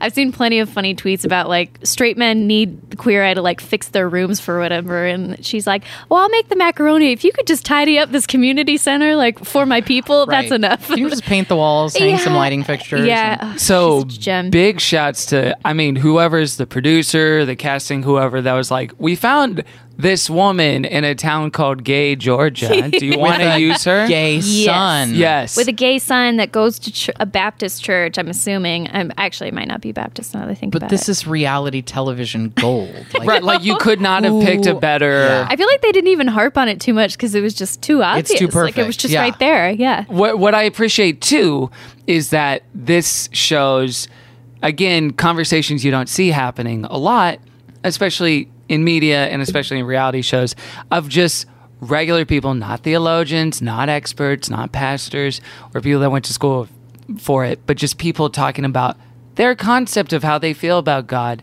and how it relates to their identity or their sexuality, like Jonathan talking in the van on the way there. Like the church is what I feel alienated by, not God. I Absolutely. feel completely loved and accepted by God Yeah. and Jesus. It's a lot of the politics of the church that's like what made me feel not welcome because that was the choir of people saying, "Well, I love you. I just don't accept your lifestyle Yeah. choices." Oh. I can relate to that. Not everyone in the church is that way, and not all churches are that way. I love the church, and I've loved every experience that I've had in the church. I've always used my strength to You can encourage hear the them to edits see it more. in a different Yeah. light. I think that's Hashtag beautiful. not all the point is, church. let's be open-minded. There's such an interesting dynamic between all of them and Mm-hmm. their different experiences that they're bringing to the table. And of course, Bobby is kind of this focus point because he has maybe the most obviously fraught con- Yes. Mm-hmm. like relationship with the church and wouldn't even step inside the sanctuary because he promised he would never go back and he was you know he was a devout church boy and all this Right. stuff and it was it was borderline uncomfortable at points to see him trying to have a conversation with Miss Tammy about it or trying to explain what it was like for him because I don't know at the at the end when when she says what did you learn instead of giving him his blessing you know of like this is the talent that you bring to earth and you Right. Mm-hmm. bring beauty you bring this she asked him what did you learn? almost kind of forcing this apology from him Yeah, there was a little bit of gloss there that I think. Eh? maybe I'm jumping past it, but to me, it felt like a little bit of an uncomfortable, like cheap grace that they were asking for. I Just, understand that. You need to yeah. just, you know, come to terms with not all Christians are like this, like me. And she tell even me- said Mo- most aren't like this. Most aren't like yeah, this. She even says And- that in Yeah. the "And I'll miss you most of our Right. scarecrow scene at Right, the end of right. the forgiveness, forgiveness is beautiful, and I think Yeah. he probably is to a point where, like, of course, I don't believe that all Christians were as cruel as this, Right. but it's not fair to also make him, you know, like, set aside his entire story Well, right, and because pain. his whole experience is what led him to. I mean, I can only imagine the amount of pain if you Yes. physically. I mean, because I'm just, uh, you know, I get a little jaded in thinking about production when I'm watching reality shows after having done some of them. that I'm, I'm thinking about like, okay, so you've got a camera crew and producers, and like the fact that he still has enough pain in his life that it was like okay to create the uncomfortable moment where like, no, I'm not gonna walk into the building. Yeah. I actually found that that was beautiful. It actually made, made me respect him even more than Yeah, I already yeah, yeah, yeah. did because I was like, the the amount of pressure when you're like. We've got to film this. We've got to get this Totally. shot. We've got to get that shot. This is just the establishing shot of you guys walking to the church. We're not. We're it, we're just going to pay it off with the. You know, Yeah. I'm thinking like a producer, and like the fact that he was willing to stop there and Yeah. be like, "No, I'm sorry. I'm this not is gonna my play the part." actual truth." of someone Yeah. just gleefully checking out the carpet or whatever. Right. You just Right. can't do I was it. really impressed. I was like, Yeah. "Oof, that was Yeah. cool." The other thing that I think was a little because I think there's two slightly glossed over things in Mm-hmm. this episode. That being one of like kind of the resolution to that. Yes. Even though I agree that it was like a very sincere thing on his part, but the other is the total absence of Tammy's husband and Miles' father for a majority of the That's episode right, and until he's the just end. at the church, and he's right? at the end. singing and Ooh, with it- them. right. It looks like he's having a positive reaction, hopefully, to everything that's going on when Tammy Mm-hmm. just kind of starts preaching and in church. But that was something where I was wondering if there's something a little darker going on. with Yeah, that. why wasn't he involved in this Yeah. or happy to be part of Miles's story and everything? Right. Well, and that is something that is is such a common, unfortunately, such a common thread in you know the gay male experience is a, a- some that's sort of checked out. Mm-hmm. negative schism with their father, which and then that actually relates to the church too. You know. Yeah. Is like sort of, you know, when God is presented as this authoritarian male father figure, you know, it makes it extra hard for gay boys specifically Really. or anyone with an abusive father or Hmm. Right. no father at all. It's- Exactly. It's, a very confusing and maybe overly harped on metaphor that, that we use Yeah. from the Bible. 'Cause I there's mean, many so harped metaphors on. for God's relationship with us, but often it's just Father God, God, our Father, Daddy yeah. God. yeah. No, seriously, know? and just in prayer, f- flippant, what I like to call flippant prayers, where it's just like, and Father God, and Flippant prayer. Father God, and Father God, and- Just- and, and just- Father God, Father God, Just, Father God, we um, just, I, I also I also really enjoyed Gene, which was the man who nominated Tammy. Gene is is Tammy's What is friend he who's doing like there? uh, just a uh, like a a good old boy looking sir. Literally a like good he old would boy. he would not seem out of place at a blue collar comedy tour audience Not at for all. example but he seemed to have a completely non toxic relationship with everybody which I found Only like white guy at this whole church. yeah I Yeah. found that to be a very touching thing Yeah. just his existence and like. Well, obviously, this lady deserves the best, and uh, the Fabulous Five over here. I Oh my love gosh, the that was Fabulous. What do you Like- need that intro? And I Uh, just love this the idea of this man who he's probably used a wrong pronoun in his day. He's probably even used a gay slur maybe in the past, but he's trying and he's like he's Totally. trying to accept these men Yeah. and doing the best or he can. maybe and, not. like- I, I found that watching this show, I am surprised by all these men I thought would be stereotypically homophobic or racist or something. And we're just like, hey, glad to have you. Come on in. You want some snacks? And like, let's decorate or whatever you want to do. They're, they're Ah, Right. nice. and that's really something like and and you don't see it as, as much in in this episode but i think for me personally and coming from like a, a conservative christian upbringing as well something that would, that's just so beautiful to see now and especially in like reality shows are fiction, but in a non fictional space where it's like just watching gay men and straight men bro out with each other in these ways or get excited together. Again, like common creative causes. Yeah. Yes. Like I would have loved to have seen more of that when I was a kid. Because that Yeah. seemed like, well, I don't. How do I? or neither how of would them I feels talk to? threatened or yes, compromised and or everyone's whatever. safe. Yeah, it just yeah. Like 'Cause the that firefighter does seem- episode felt that way in a yes. Mm-hmm. wonderful way. You So know? great. When they're all dancing together and doing Yeah. stuff. Yeah. Yeah. and that did seem impossible when Yeah. Mm-hmm. we were kids. Like that seemed like that was not anything that could could ever happen. Yeah, it felt like an extreme version of boys and girls standing on the opposite sides at the school dance. Yep. But you like with male friendships where it's like, well, I don't want to be gay too, so, I don't wanna can't talk be to fri- you. Yeah. Yeah. Exactly. So, As yeah. if it was contagion. Yeah. Which I think is what the actual word, ho- like the usage of homophobia, comes from. Was worrying that it was contagious. yeah, like fear of it, like disease. actual fear of it. You know, Oh, oh, like fear like of homophobia. of- mm, yes. fear of Homosexual- yeah. homosexuality. Yes, yeah. I experienced it this summer. I was in Dallas doing a show, Mm-hmm. and I was in go, walking from my hotel to the Starbucks in this that was literally in the same parking lot. It was just like you know. 100 yards Yeah. maybe from my hotel to the Starbucks. And there was this guy coming from the other motel across the street and he starts screaming at me. And now I'm I've already passed him. I am now at this point walking away from him as he is crossing the street because I'm trying to just get my morning coffee. Oh, And he's screaming, "You better stay away from me, faggot. You better get you better, you better stay the hell away from me." Like I seems secure. I Yeah, wanted you to seem say, super I wanted to strong. say, sir, I'm literally walking in the opposite direction of you.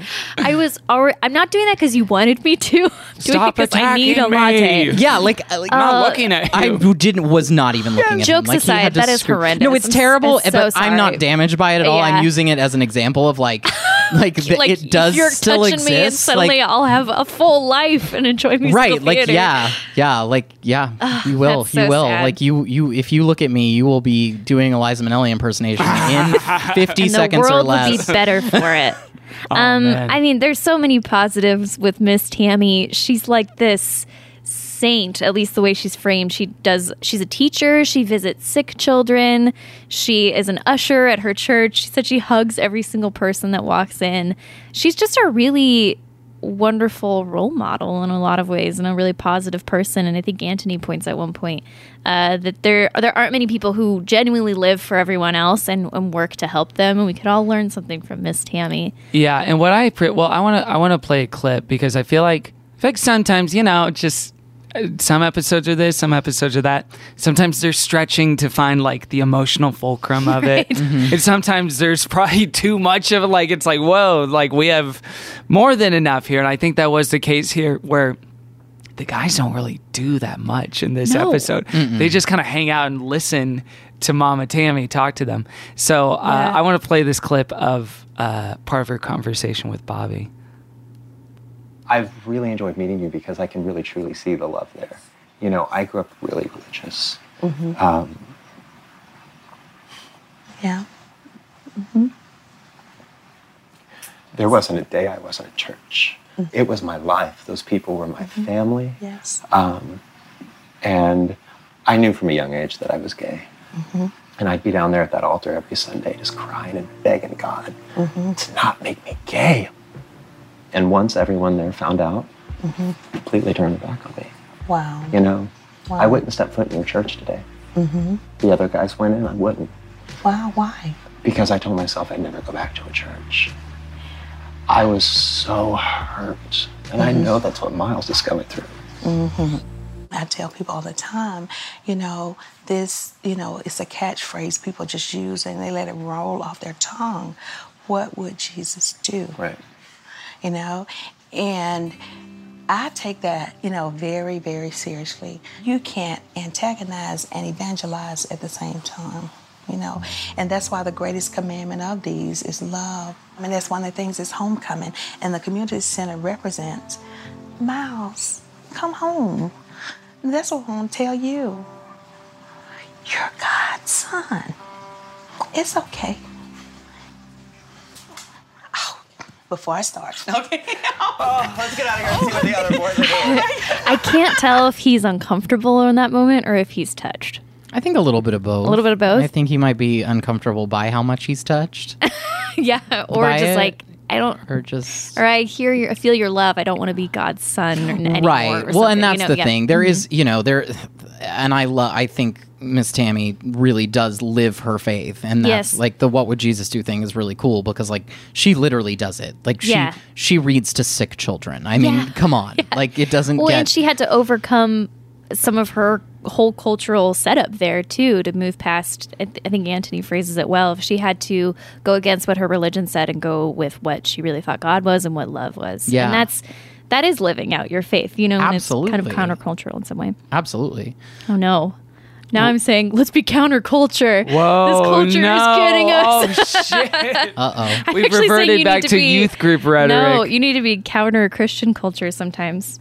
I mean, I guess so, but I think I, I think my takeaway from a lot of that is especially with the way in particular like the therapy stuff gets framed, it's so complicated. It's so complicated. And part of the reason that we're even doing this episode, it came out of a conversation that we had talking to Christian friends who go or they themselves do not affirm LGBTQ plus people. But will still say, Have you guys seen Queer Eye? I love it. Right. Which doesn't feel cosmetically different from saying, I love jazz music. There's your water fountain. Mm-hmm. It doesn't feel different No. to me. It feels like, and when pressed upon this, and this guy, uh, uh, well, a guy I haven't seen in a while, but someone I used to be friends with, was sliding to my Twitter mentions about a meme I posted talking about that stuff, and Mm-hmm. and it was just like gymnastics to get there of like well uh no one's relationships function in a blah blah blah da, da, ba, ba, ba, da, da, da, da, Right. da, da. I would be friends with them. What do you mean? No, of Yes. course they could come to church. and Yes, stuff like that. of course, but it just gets so convoluted. Yeah. To not appear to be a hateful man, a hateful woman to these people. Yes, except uh, tolerance, except blah, blah, blah. and it all just becomes like these teeny tiny cosmetic placations here and there with this dark undercurrent of what the truth is of your actual perspective of someone's value and dignity and worth that I think weirdly shit like this, which is at its heart a very feel good, very well made reality TV show, brings out in people because some things are unimpeachable. And I know it's not like, should we value television more than like God's eternal word? And uh, that's not what I'm saying, but I'm just saying sometimes things are a litmus test more than people believe. And you are charmed and you can see the Mm-hmm. value and dignity in people like Anthony and Tan and Jonathan in a way that you're not going to get from the pulpit. You're not going to get from your confusing conversations with the guy who's talking to you about same sex attraction and why the therapy works. Like Right. stuff like this is Mhm. helpful for that stuff. Oh, definitely. It's the kind of representation and visibility that really still matters. You know, the show, it's great that the show has been able to evolve with this reboot in, into a different tone because that's cool, because that's where we're at right now. And that's awesome. And these guys are awesome. Um, but it still it's it's a reminder that just the representation of the show still does matter. Yeah. As Totally. crappy as that kind of is, but it does. Yeah. It's we're still having these conversations and they're still necessary. Yes. And there is that dark undercurrent that you're talking about. Like people don't want to be confronted with what they actually believe when Mhm. Mm-hmm. it comes down to that. When it comes down to exclusivism and when it Yeah. comes down to actually denying someone their rights, people don't want to be people don't want the mirror held up to them where they actually have to admit it. Oh right, because I believe this, I believe that this person is less of a human than I am. Mhm. Which is what you get to at the very pinnacle Uh, and of they would it. n- yeah. and understandably too they'd never admit that they would never say that's what this means or No. anything like that No. but when you're on the other side and you're the person that lives this life it's like no that's what you're telling me you're telling me i can't be in love with anybody like Right. how is that de- not denying me my basic humanity in some way And So, the rest of it feels like packing peanuts, packing peanuts in a very large box that we can all fill up. There's a real, there's a real uh, uh, turd at the bottom of it, a stinky poo poo turd of what you actually Not a believe. poo-poo turd. And the rest is like, well, culturally, A wet one, We too. didn't identify as sexual creature, and people didn't conflate sexuality, with sexuality is identity. an into- identity and, uh, and all this stuff that's just covering the turd. Just get to the turd because that's the truth. Yeah. And some people think like turds. Anyway, and if there's people listening that do disagree, I would just lovingly challenge you on those things. Sure. And really confront the reasons why and ask if there are, if not media relationships where it's like, I like Cam and his husband on Modern Family, or I like the Queer Eye guys. If there's actual legitimate personal relationships you have in your life that if you did or did not have those, you'd feel a different way. Well, that's the and that's that's a big one right there, and you, you're hitting on a great point because there's a there's a whole generation of I call them Will and Grace gays that like well that's okay because they're you know it's it's a form of minstrelsy. I was about to ask, yeah, and if even it though felt like, they're yeah. brilliant, Yeah. and I I adore that cast and I adore what they've uh, speaking of reboots I've, I adore what they've done with it Mhm. to bring it into the into the forefront but there is a sort of tokenism at that time there's a tokenism yeah, Hmm. Mhm. that was that made a lot of straight people very comfortable very comfortable because it was Hmm. Mhm. like that's okay yeah you know in generations before it was the Paul Lind stereotype you know like well that's okay Hmm. Yeah. because that's funny and He's you're making funny. me laugh and Yeah, I and love I that can't guy do that does without my him. hair Yeah. you know it's that sort of Yeah. thing where it's like you know a desexualization of homosexual culture Yeah.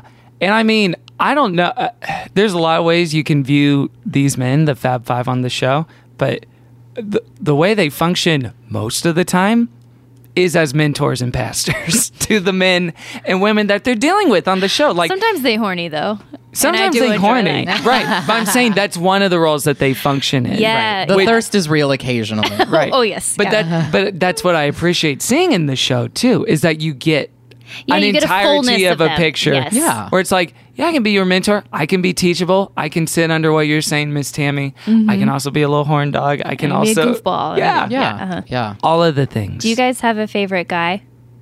Or the one you identify Gene. with? Gene. Oh, he's not one of the Fab Five.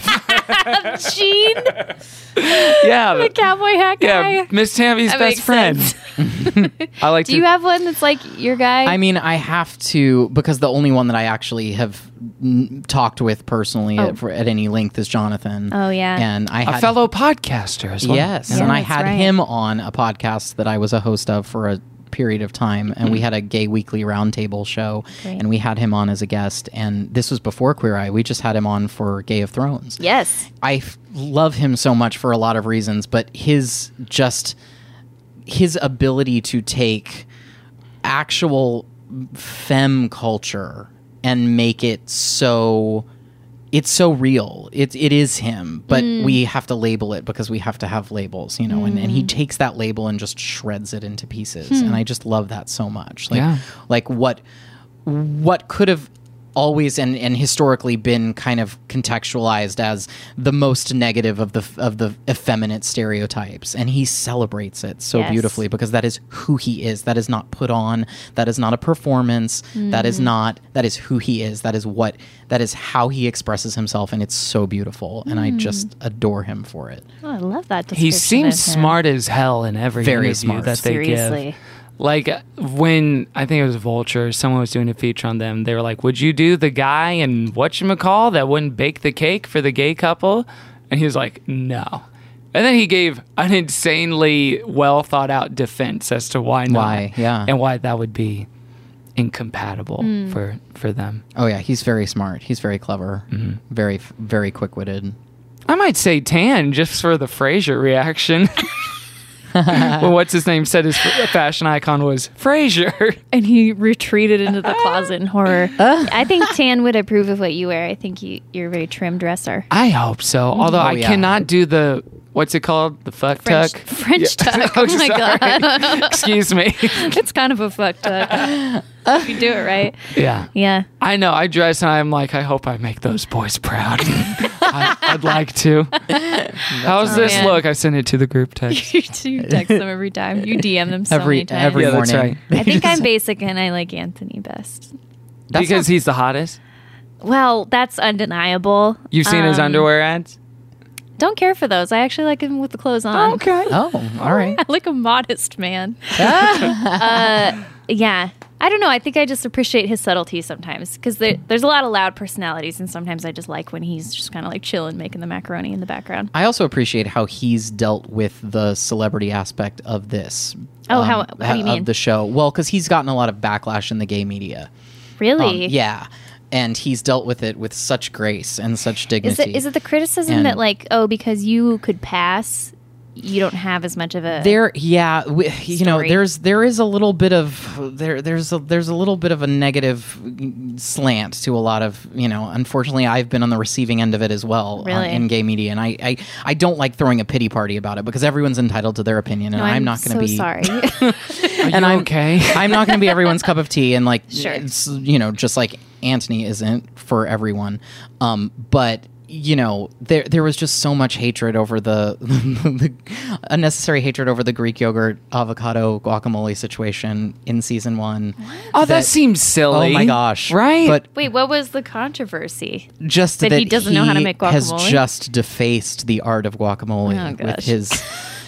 Whatever. cares? Greek yogurt's great. it- it's so silly but but and also i think i think you're, you're hitting on something too of like you know th- there's a lot of there's a lot of gay media people that that probably look at him and go oh well you c- you could you are you are passable as a straight white male if you just walked down the street Mhm. and also you're drop dead gorgeous and th- so that's a thing too so it's like there's an assumption that because oh you've already got all of this privilege Yeah. so you must be terrible interesting Yeah. and what he's proven time and time again is he's not terrible. He's not a now, terrible I'm the first person to say there are plenty of people that look like Anthony and walk like Anthony and sound like Anthony that are terrible. No, I've met don't them. say it's true.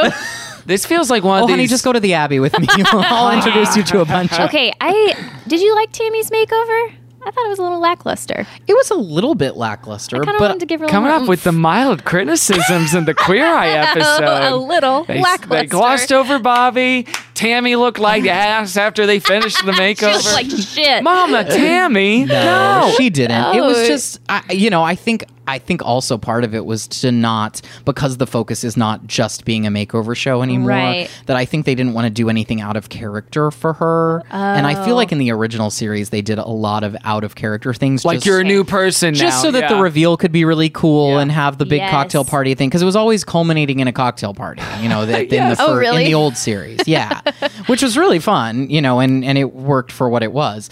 Um, but I think I think in this they're trying to make it more true to because it still felt like she still felt like Tammy. like Yes, it didn't, yeah. I didn't feel like a different person walked. Yeah, she looked nice and she looked like herself. Yeah, I think that's a good she point. Just looked like a I thought I saw high-gloss a, version a of herself. tinge of disappointment when she looked in the mirror of just like, oh, okay. Kind of miss her her bleach. Oh, looks. that is fun to see if you can see in their eyes if they like like what they the really guys like did it. or Oh, not. yeah. Yeah. like Bobby's wife walking into the. I think she just Where wanted it's more like, highlights, okay. honestly. I know. I think she think did she too. just I wanted think more she wanted highlights. some color. Yeah. Yeah, I know. I think she anyway, was like, I color my hair for a reason. Like, Miss Tammy missed out on that part. I want to play the clip where she talks about her experience of Miles coming out to her and her reaction to that because I think How that's was it important. when he first told you he was gay? He told you when he was 14, right? around 14. It took me aback, you know, for a minute and for a while. And it was a process. Brenda, she was one that was always, you know, she would talk to me, you know, about it. When God enlightened my heart, we sat around this very table. I sat here, he sat there. And I said, Mama needs to apologize to you. And he looked at me in my eyes and he was like, For what, Mama? I said, Because Mama loves you. You know that, right? And he said, Yes. I said, But I need to ask you your forgiveness because mama has not loved you unconditionally. And, you know, he looked at me. He's, Mama, I forgave you a long time ago. And I said, No, I need to hear you say that. I said, because the Bible that I read tell me that if I have wronged somebody or mistreated someone, to ask their forgiveness first. Yeah. And then I'm free to go to the Father. Yes. And I told him at that point, your mama has your back. Yeah. She thought her faith told her to judge somebody who's gay. But she chose to see past that. And she saw the individual. She saw the person that her son is, and she changed her mind. She says that it was a religious experience, but she made that choice. Not all parents do that. Oh, that's a heartbreaker. Yeah. There is something so powerful about a parent asking for forgiveness, and it's so important. And Nate and I actually were talking about this the other day of with our parents and when they made like discipline mistakes, and how important it is that they asked for forgiveness and were allowed to be wrong, Mhm. and how much healing that can bring to a kid as opposed to just be like, nope, I was always right and you were wrong. You deserve to be hit, and we're not going to talk about it anymore. So that moment is is must be huge. It must have been huge for Miles. I hope. it's all too uncommon. Yeah. And not just in Christian culture. I just I think Oh, just culture in wide, culture yeah. in general. Yeah, it's just- scary, I'm yeah, sure. Yeah. It's got to be well because it takes a lot of humility Yeah. to do that. and to be able to see on this show a continuum of evolution of how someone feels about certainly about this issue, but then just in general, like about a lot of things. Because I think now we're so on edge and we're so tense. We want everyone to be as good as they always were, right? Ten years prior, which no one was, but there's still this strange expectation where it's like, well, these tweets didn't age well. It's like, yeah, because I was dumb and I said some dumb stuff. Yeah. For the win. right? And so so I appreciate people like this on the show, like Miss Tammy being like, "Yeah, I, s- I had a bad reaction. I treated him like tho- this was bad, and I need forgiveness." And then you see that modeled. So then, whatever shame that you might feel having done this or that, there's an example of like it's okay and it's so redeemable and Yeah. you're so fine. I think that stuff is like invaluable to see on the show. Totally. Well, because we can't hold everyone to the same standard at every moment in their experience. And I think that there's a little bit of a problem in our, especially in our current social media climate, about, like you said, about, you know, digging up old tweets and things. You know, we're, we're expecting everyone to be the right thing and have the right tone in every moment. Mhm. And that's just impossible. That's no Mhm. one can live up to that standard. Yeah. And so when you have someone like Mama Tammy, who's clearly on an evolution process of Mm-hmm. how Mhm. she what she believes and how she feels, like we also can't expect her to be, you know, Kamala Harris all of a sudden because she has a gay son. Right, Like, yeah. That's a, an unrealistic expectation. Right. So- you can't.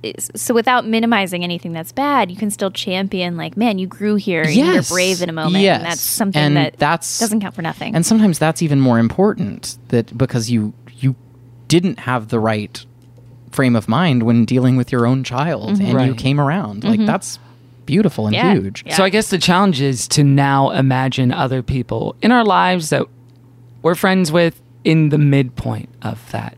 Do you know what I mean? Like, because no one's like all the way to the left or all the way to the right of like that spectrum, but just to imagine people in the middle of those like working things out and dealing with this and dealing with that, of which I, I constantly feel like I'm in the middle of, Mhm. and that people in my life have to give me for whatever the issue is to give me grace on on this thing or that thing that I don't know about or a virtue I'm bad at practicing or whatever the case may be within a friendship like like I think it's so hard to imagine people oh you're you're in the middle of this thing that you're still learning about and you're working through it and that's okay and I want to give you like safety and space for that Mhm. but it's it's hard to not just want the after picture and the the Tammy as we see her now in this Yeah. Right. episode Yeah. so then they just kind of redo the church building and it's Gorgeous. super It's really gorgeous. nice. and- Although we gave them a white couch at the community center. I was like, Bobby, That's Bobby. That was a bad That's- idea. Unless they're Everything else is scotch gorgeous. guarded Yeah. Yeah. really well. come on, Bobby. Come on. Set him up for failure. Cut to there. Gene. Well, here comes old napping. nap I feel a ch- nap coming Chili on. dog and a nap. Gene style. Oh, Gene. This one's for Gene. What a gem. What a gem Oh, is Gene. boy. And then she makes a very moving and lovely speech at the at the church at the end. I thank God for this week. This week, we worked with the Fab Five. They put their whole heart into the community center out there. These are five gifted men who are gay. And through the course of the week, you know, we were able to build some relationships. That's what it's about building relationships they shared with me how they have been just torn down and rejected. And the church has turned their backs on them. How can I say that I love God? But I cannot love the ones who are right there next to me. I would call myself a hypocrite. And I say I was around five gay men, I was around six. My son walked away from the church, you know, and it's been my prayer that he comes here and feel the love, you know, the love that Pastor Favor founded this place on, the love that surrounds me every Sunday. Do I love Jesus? Yes. Am I a believer? Yes. Do I love my son? Yes. Yes. Yes. Yes. Her blessing them was like the most powerful. I know, part. right? Like that one two punch of like her blessings and then her sermon was Yeah. Anthony. oh, my baby. You continue to let God use you, baby. Food is a way to the heart and, more importantly, the soul. You keep feeding the soul of people, okay? And you, Mr. Glam. That's on you, name. We're calling you that from now on. Beauty, that's your calling in life. Everything is made beautiful in its time. And you add beauty to the world. You and it's too. your gift, okay? Thank you. You represent a lot of little boys who look like you and they want to be like you, okay? Continue making this world a better place. It's just- it's just like one after the other. I can't. I can't. I mean, truly maybe one of my favorite episodes of TV this year. Wow. Just start to finish. That's big. That's great. I've only watched like three shows this year. Oh, well, okay. I mean- I guess that's okay. It's Oh, a- boy. It's a tepid endorsement. Sure. Yeah. Anything else Take before it. we get to Top our three. final judgments of Queer Eye? No, I think so. I th- it, it was cool that we were all able to take something different away from it, though, Mm. which I thought was interesting. Yeah. because sometimes It's I feel like- dense, yeah. it's very dense, and sometimes I feel like, especially in talking about a show like Queer Eye, I feel like sometimes I live very much in a pink bubble of just hearing like other gay or queer reactions Mhm. to things that in media that are queer. So And you're saying it it's- was refreshing to get a basic take on it? No, from that two, is not what I'm two saying. dumb straights. I'm- That's what I'm saying. I'm saying it was actually very cool to Oh, see that's what cool. to see how how it hit us differently. Yeah. Is the reaction, at least in your friend groups, like more positive than negative? would oh, you very say? much so. Okay. Yeah. No, my friends are all very much fans That's of cool. the show. Cool. Yeah. Well, the way this works, Blake, is we're going to give it a holy roast or a holy toast. Holy toast, we send Queer Eye and the Fab Five all the way to heaven where the angels will be toasting them forever. Or holy roast, we send them to hell. I don't even know why I'm playing this. We're not going to do a holy roast. Surprise, motherfuckers. Well, that was your Oh. Gross. holy roast? Yeah. oh no. Um, no, this show is such a holy toast. It's so good. We've talked about it for a long time now, uh, back when we first started watching it, that it's so. Um, one, it's just great to see a positive show where it's actually positive. It's not schmaltzy. It's people Mm-hmm. Mhm. coming into someone's life and not just doing their home, but also paying attention to their soul's needs and acknowledging support they may need or relationships. True that they care. need. Yeah. True care. Yeah. And there are some criticisms that I kind of agree with too, where sometimes Queer Eye is just like consumerism sold as self care with them. Like it's a lot of like, ooh, we got you clothes and now your life is going to be better or whatever.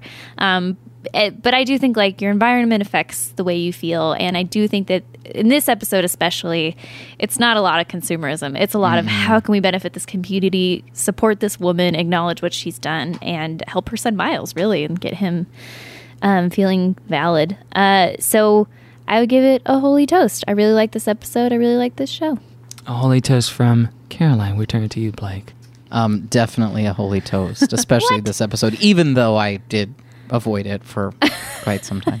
Did it? Um, did it hit you hard? Yeah, When when you- it the the part. Funny enough, I the part that made me sob the hardest wasn't even any of the like Oh, yeah, I was gonna big ask you. emotional breakdowns it was watching it was seeing the joy on miles's face when he walked into the gay and Oh my lesbian chorus gosh, of atlanta yes. I just got because it chills was just thinking about like that. it- Sweet it, was Miles. just like so real and so not that moment was so not produced clearly Yes. because that moment was just like okay and you're coming in and we're doing this and it's gonna be cool and then you're Right, gonna and sing they're gonna introduce you yeah and- and yeah. this is what it's going to be and but it was just the the unscripted joy on his face Yeah. walking into that realizing the possibility was like just you know just music and and love and s- soul and gay and all of that just coming together in one beautiful moment Yes. was just really really lovely By the way, his face reminds me of a young Titus on the Unbreakable Kimmy Schmidt. does look like his that. smile Uh-huh. sometimes reminds me Uh-huh. of him. He's got a big smile. Yeah. Yeah, man, that choir scene. We didn't talk about that very much, but that was wonderful. It was really And he just jumps right in. Yeah.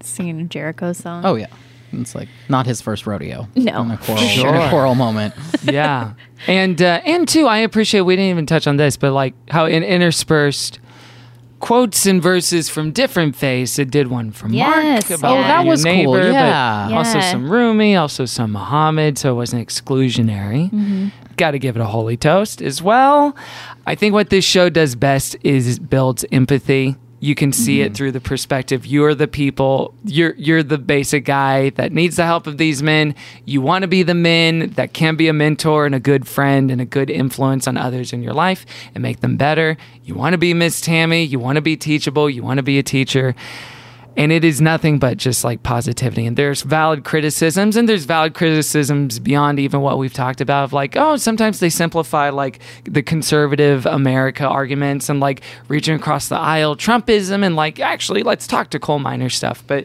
i think it does an extraordinary amount more good than the teeny tiny little cons on that column so a unanimous holy toast from the good christian pine podcast but we're not the final word on this. You're the final word, dear listener. So go to at Christian Fun Pod on Twitter and give it a holy roast or holy toast. Don't send it to hell. Oh no. Oh, no. that was To the Satan. Give me my iPad back. Oh, no. Don't do that. The devil got his little grubby hands. Yeah. So get out there and oh, Wow, Kevin, what's wrong with you? I've been dizzy all day. You have? Mhm. Oh no. I felt the room Oh, no. be spinning. Oh, I need to eat some food. I did. Okay. Uh, Gestured toward stale popcorn. Oh, my God. It's good popcorn. Oh, I'm sorry. Now, let's bring it down, friends, to a different kind of space. Um, I'd like to lift up my friend Kevin, who usually is a perfect bionic man, but today Error. his arm seems to be failing. him. Error. Malfunction. There's something that is so tragic when a robot doesn't work. It really I'm a breaks my tragedy to heart. No, I'm just talking about Sorry, in general. Ex Machina 2, the bummer edition, starring Kevin Porter. womp womp. Like Some healing. on other shows, people promote their stuff, their projects, their social media. We don't do that. We're not about promotion. We're here to lift it up as a sweet and loving sacrifice to the Lord. so we'll start with you, Caroline. Can't wait. okay. you know what? Get ready to eat your little sassy words. Oh, hang on. I have a new theme for you. Oh my gosh. oh wow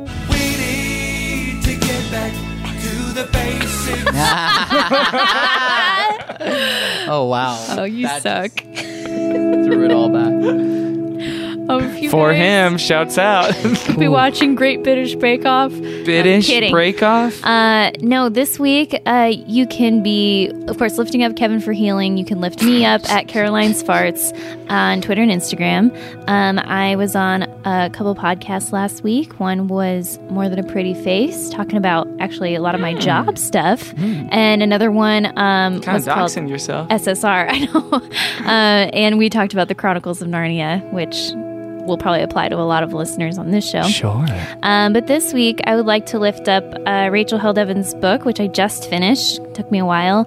It's called Inspired, and for me, it was extremely helpful because she kind of re-examines the Bible and opens up what it is and what it isn't. And in my very, you know, evolved weird state that I'm in, it was it was a nice read and was comforting and reassuring in my, in the parts of my faith that I want to grow and helped me get past the things that are painful or difficult for me. And she has a whole chapter where she's like we need to talk about Paul and like what Mm-hmm. happened there and how we can like come Oh, to terms yeah. with Paul. Oh my gosh. Yes. Oh, Yeah. we're- I know we're at the end of the show, but dear I know. Lord in heaven, Paul get- is a we problem. gotta talk about that sometime for off for the air. sensitive young Christian men, uh, I'll put us in the same category, like myself and Blake. Uh, Paul was the first bully we ever had. Amen to that. Oh man, for women too. He bullied a lot Yeah, of he people bullied- he unintentionally. bullied girls, too. Yeah, he did. Actually, and probably more so. even just picking that apart and saying like these were the letters. This is what he was dealing with. This is not excusable, but this is, helps us with it. And so, for me, it was very helpful. And Rachel Devins, like we said, she's a great writer. She's scholarly, but also very approachable. And she does a wonderful thing where each chapter she'll actually retell a biblical story, just like a narrative story, and kind of reframe it. And for me, those were really powerful because it just truly helped me think of the Bible very differently in some of those stories that I'd Right heard on. over and over. So uh, lift that book up. Go check it out. on. Yeah. And take it away, Blake. So we really are plugging things. Yeah, we're just we are. It's lifting. just We're lifting things you No, like. sorry, we're lifting. We're them lifting up. No, no, no. Yeah, to the Lord. Okay. Yeah. No pride. All right, no pride. Prideless lift up. Prideless well, you lift can up. lift me up on Instagram and Twitter at Blake McIver.